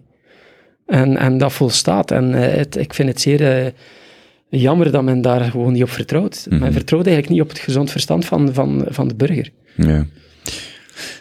En het is een gedachte die ik al een paar keer gehad heb, wanneer we het hadden over net de fiscale ontsporing of over de, de COVID-periode. De mate waarin, en dat is ook weer een slinger die wel zal teruggaan, maar de mate van centralisatie aan de ene kant, maar eigenlijk meer zo de betutteling en de, de mate waarin een burger, inclusief ikzelf, vaak per definitie, eh, ik ondervind een probleem, een ongemak, en het eerste waar ik naar escaleer is de overheid, in al zijn, in al zijn vormen en, en, en gedaantes. En daar merk je hier ook wel, zo het idee dat eh, bijvoorbeeld iemand gelijk Hoei, maar ik wil eigenlijk niet bij die persoon stilstaan, er, wordt, er gebeurt iets, en het Ja. eerste naar waar wij naar kijken is, of wat wij voelen is, dat kan niet, dus die moet in de gevangenis, een boete, een whatever, terwijl er is ook een heel grote ruimte voor civiel debat, voor al die dingen, maar de escalatie naar de overheid Ja. is ook iets waar je, het, het, het, het macro is één aspect, maar het micro en hoe vaak dat we daar naar kijken, dat je ook gewoon kunt zeggen, ik kan mijn buurman ook gewoon zelf aanspreken. Ik hoef misschien niet de politie te bellen als hij zijn muziek luistert. Ik kan die misschien ook eens gewoon zelf bellen en zeggen, dit is niet aangenaam, maar wij bellen meteen de politie, bij wijze van spreken. Zo, nee, je kunt ook het gesprek zelf aangaan. En ik kan ook perfect vinden dat iemand als Goeibergs niet naar de gevangenis of uh, Ja. provisioneel moet gaan, maar moest die in deze setting zo'n uitspraak doen, zou ik gewoon zeggen, we gaan ermee stoppen, want dit is niet, of dit gaan we niet pu- publiceren, maar zelfs die, zelfs als je dat zegt, ja, nee, nee, nee, het is toch, er moet toch een straf zijn. Ja, maar waarom moet altijd iemand een straf geven? Je kunt toch ook gewoon een straf nodig vinden, zonder dat je dat moet escaleren aan een overheid, bijvoorbeeld. Ja, ik vind dat eh, spoken as a true conservative, trouwens. Schitterend. Eh, ja, ik ben het daar... Oh nee, heb je mij nu net beledigd? Uh, wear it as a badge of honor, zou ik zeggen. Mm, mm. Ehm, ja, dus die kwestie van, van uh, de burger, hè, dus de burger vraagt daarom. Dat is superbelangrijk. De burger schreeuwt, de burger is, schreeuwt om een sterke overheid, omdat hij uh, onzeker is. Al dan niet door aangeblazen angsten. En ook dat is eigenlijk een motor geweest in de geschiedenis van het uitbouwen van de staatsmacht. En daardoor, hoe, hoe, hoe groter de staatsmacht, uh, hoe minder uh, vrijheid en verantwoordelijkheid voor het individu. En dat is nu aan het doorslaan in een, uh, in, in, ja, een, een, pedagogische overheid. De overheid is, is, een, is een opvoedende overheid geworden. Hm. Is, vroeger had je kerk en staat met twee aparte domeinen. Nu is de staat ook kerk geworden. Uh, en dat is, dat is gevaarlijk. Dus die, uh, die bandbreedte is er altijd maar minder en minder. En er zijn um, liberaal-conservatieve um, denkers die daar eigenlijk al heel vroeg op gewezen hebben. En ik denk nu aan, eh, aan Hayek, ehm, Joodse Oostenrijker, eh, klassiek liberaal, die in 1942 in ballingschap zat in, eh, in Engeland. Ehm, en hij had daar een boek geschreven, The Road to, eh, to Serfdom. Waarin dat hij eh, eigenlijk eh, de burger zelf mede beschuldigde van wat dat er allemaal aan het gebeuren is. In, eh, dus de, de, eigenlijk het, het uitgroeien van, van, de, van de staat tot eigenlijk een vrijheidsbeperkend, normbepalend instituut. En hij heeft daar een quote in gedaan. Hij zei van de burger, we moeten durven eigenlijk de, de macht van de overheid beperken, zelf uit onszelf, tot op een punt dat we beseffen dat, we, ja, dat de overheid daardoor bepaalde nuttige dingen niet zal kunnen doen. Dus je moet eh, eigenlijk de macht van de overheid durven beperken als burger, ook al weet je dat, dat daardoor eh, bepaalde eh, nuttige overheidshandelingen niet kunnen gebeuren. En dat impliceert dat je als vrijheidslievend mens imperfectie moet kunnen aanvaarden. Je moet kunnen een imperfecte maatschappij aanvaarden. Een imperfecte maatschappij is de prijs van vrijheid. En dat moet betaald worden door elke burger. En het is net dat streven naar perfectie en de verwachting dat de overheid de wereld altijd maar per- perfecter maakt, die zal leiden tot eh, de teleurgang eh, van de vrijheid. Kijk, en dat is dus ja, een boek van 80 jaar geleden. En dat blijft eh, uiterst actueel. Ik ben ook zo net aan het denken, die quote van eh, kwaad wordt niet, geschiet niet enkel door slechte mensen, maar door goede mensen die niks doen. Zo die eh, van, als jij een mening hebt over iets of je, ze- en je kiest ervoor om je, pas op, je kunt niet tegen alles verzetten constant, dat is veel te vermoeiend. Maar er is wel echt iets, er valt wel echt iets te zeggen van kwaad zien gebeuren en er niks van zeggen, Mhm. maakt u minstens eh, complicit ehm, in, in de daadvorming. Je kunt dat niet Ja. zeggen, ja, maar ik, eh, ik wist het niet of zo. eh. en, en natuurlijk pick your battles, maar dat is wel, een, dat is wel belangrijk om zo dingen aan te halen en niet gewoon eh, mm, dat te laten voorbij gaan of zo. Ja. Ja. Even aan het kijken. Zo snel gaat twee uur en een half voorbij. Maar het was een heel aangename babbel. ik zou zeggen, we kunnen eh, hem verder zetten op café, maar ik moet helaas eh, de trein nemen, want eh, er is nog veel voer. Terug naar kind, Terug. gezin, ja, kinderen. Want er is, er is nog heel veel voer om over te praten. Ik zou zeggen, ik blijf de opiniestukken met, met plezier volgen. Ehm, altijd welkom. En ehm, ja, ben benieuwd wat de toekomst brengt. De toekomst gaan we nemen zoals die is en hoe, dat, hoe, hoe hij zal komen. Hm. Mensen kunnen u, heb jij een persoonlijke website? Eh, nee. enkel Twitter? Ja, ik heb mijn Twitter-account en ik publiceer mijn eh, columns in de standaard op, eh, Mhm. op Facebook. En Twitter is Joren Vermeers 1. Klopt dat? Ja, zonder de H. Zonder de H. Ja. Ja. Dus als mensen ehm, vinden dat je iets hebt gezegd wat helemaal op niks trekt, of misschien is voor de verandering gewoon iets leuk vinden, dat kan allemaal. Hoe meer kritiek, hoe beter. Ik nodig altijd iedereen uit om kritiek te geven. Maar schouderklopjes zijn toch ook leuk? Dat mag, ja. Dat dat, mag. Is, dat is minder leerrijk. Hmm, hmm, hmm. Ehm, Joren, merci om tot hier te komen en eh, tot een volgende keer. Ja, het plezier was geheel het mijne. Misschien als ik mijn eh, boek uit heb in 23, kan ik hier ingaan op eh, de fascinerende, troebele 14e eeuw. Heel graag. Dan maken we er een derde ronde van en kijk er naar uit. Ik, heb, ik raad iedereen ook aan om onze vorige aflevering te beluisteren en het boek te lenen of te kopen en dan, dan kunnen ze wat dieper erin graven. Merci om tot hier te komen. Dank u wel. Hallo. Goedemiddag. Hallo. Goedemiddag. De Kobe Show. Mag ik beginnen opnemen? Oh, ja, dat is eigenlijk een goede vraag. Ehm, Oké, we zijn eigenlijk al aan het opnemen. Ik dacht het. De Kobe Show. De Kobe Show. 1, 2, 3, 4. Zeg maar Herman. Dat ben ik. Maak fouten. Kijk om je heen. Kun jij deze eruit knippen? Blijf je verwonderen. Vind het talent in jezelf. Kobe Show. Woe. Oh ja, en luister naar de podcast van Kobe. Vandaag met uw gastheer Kobe.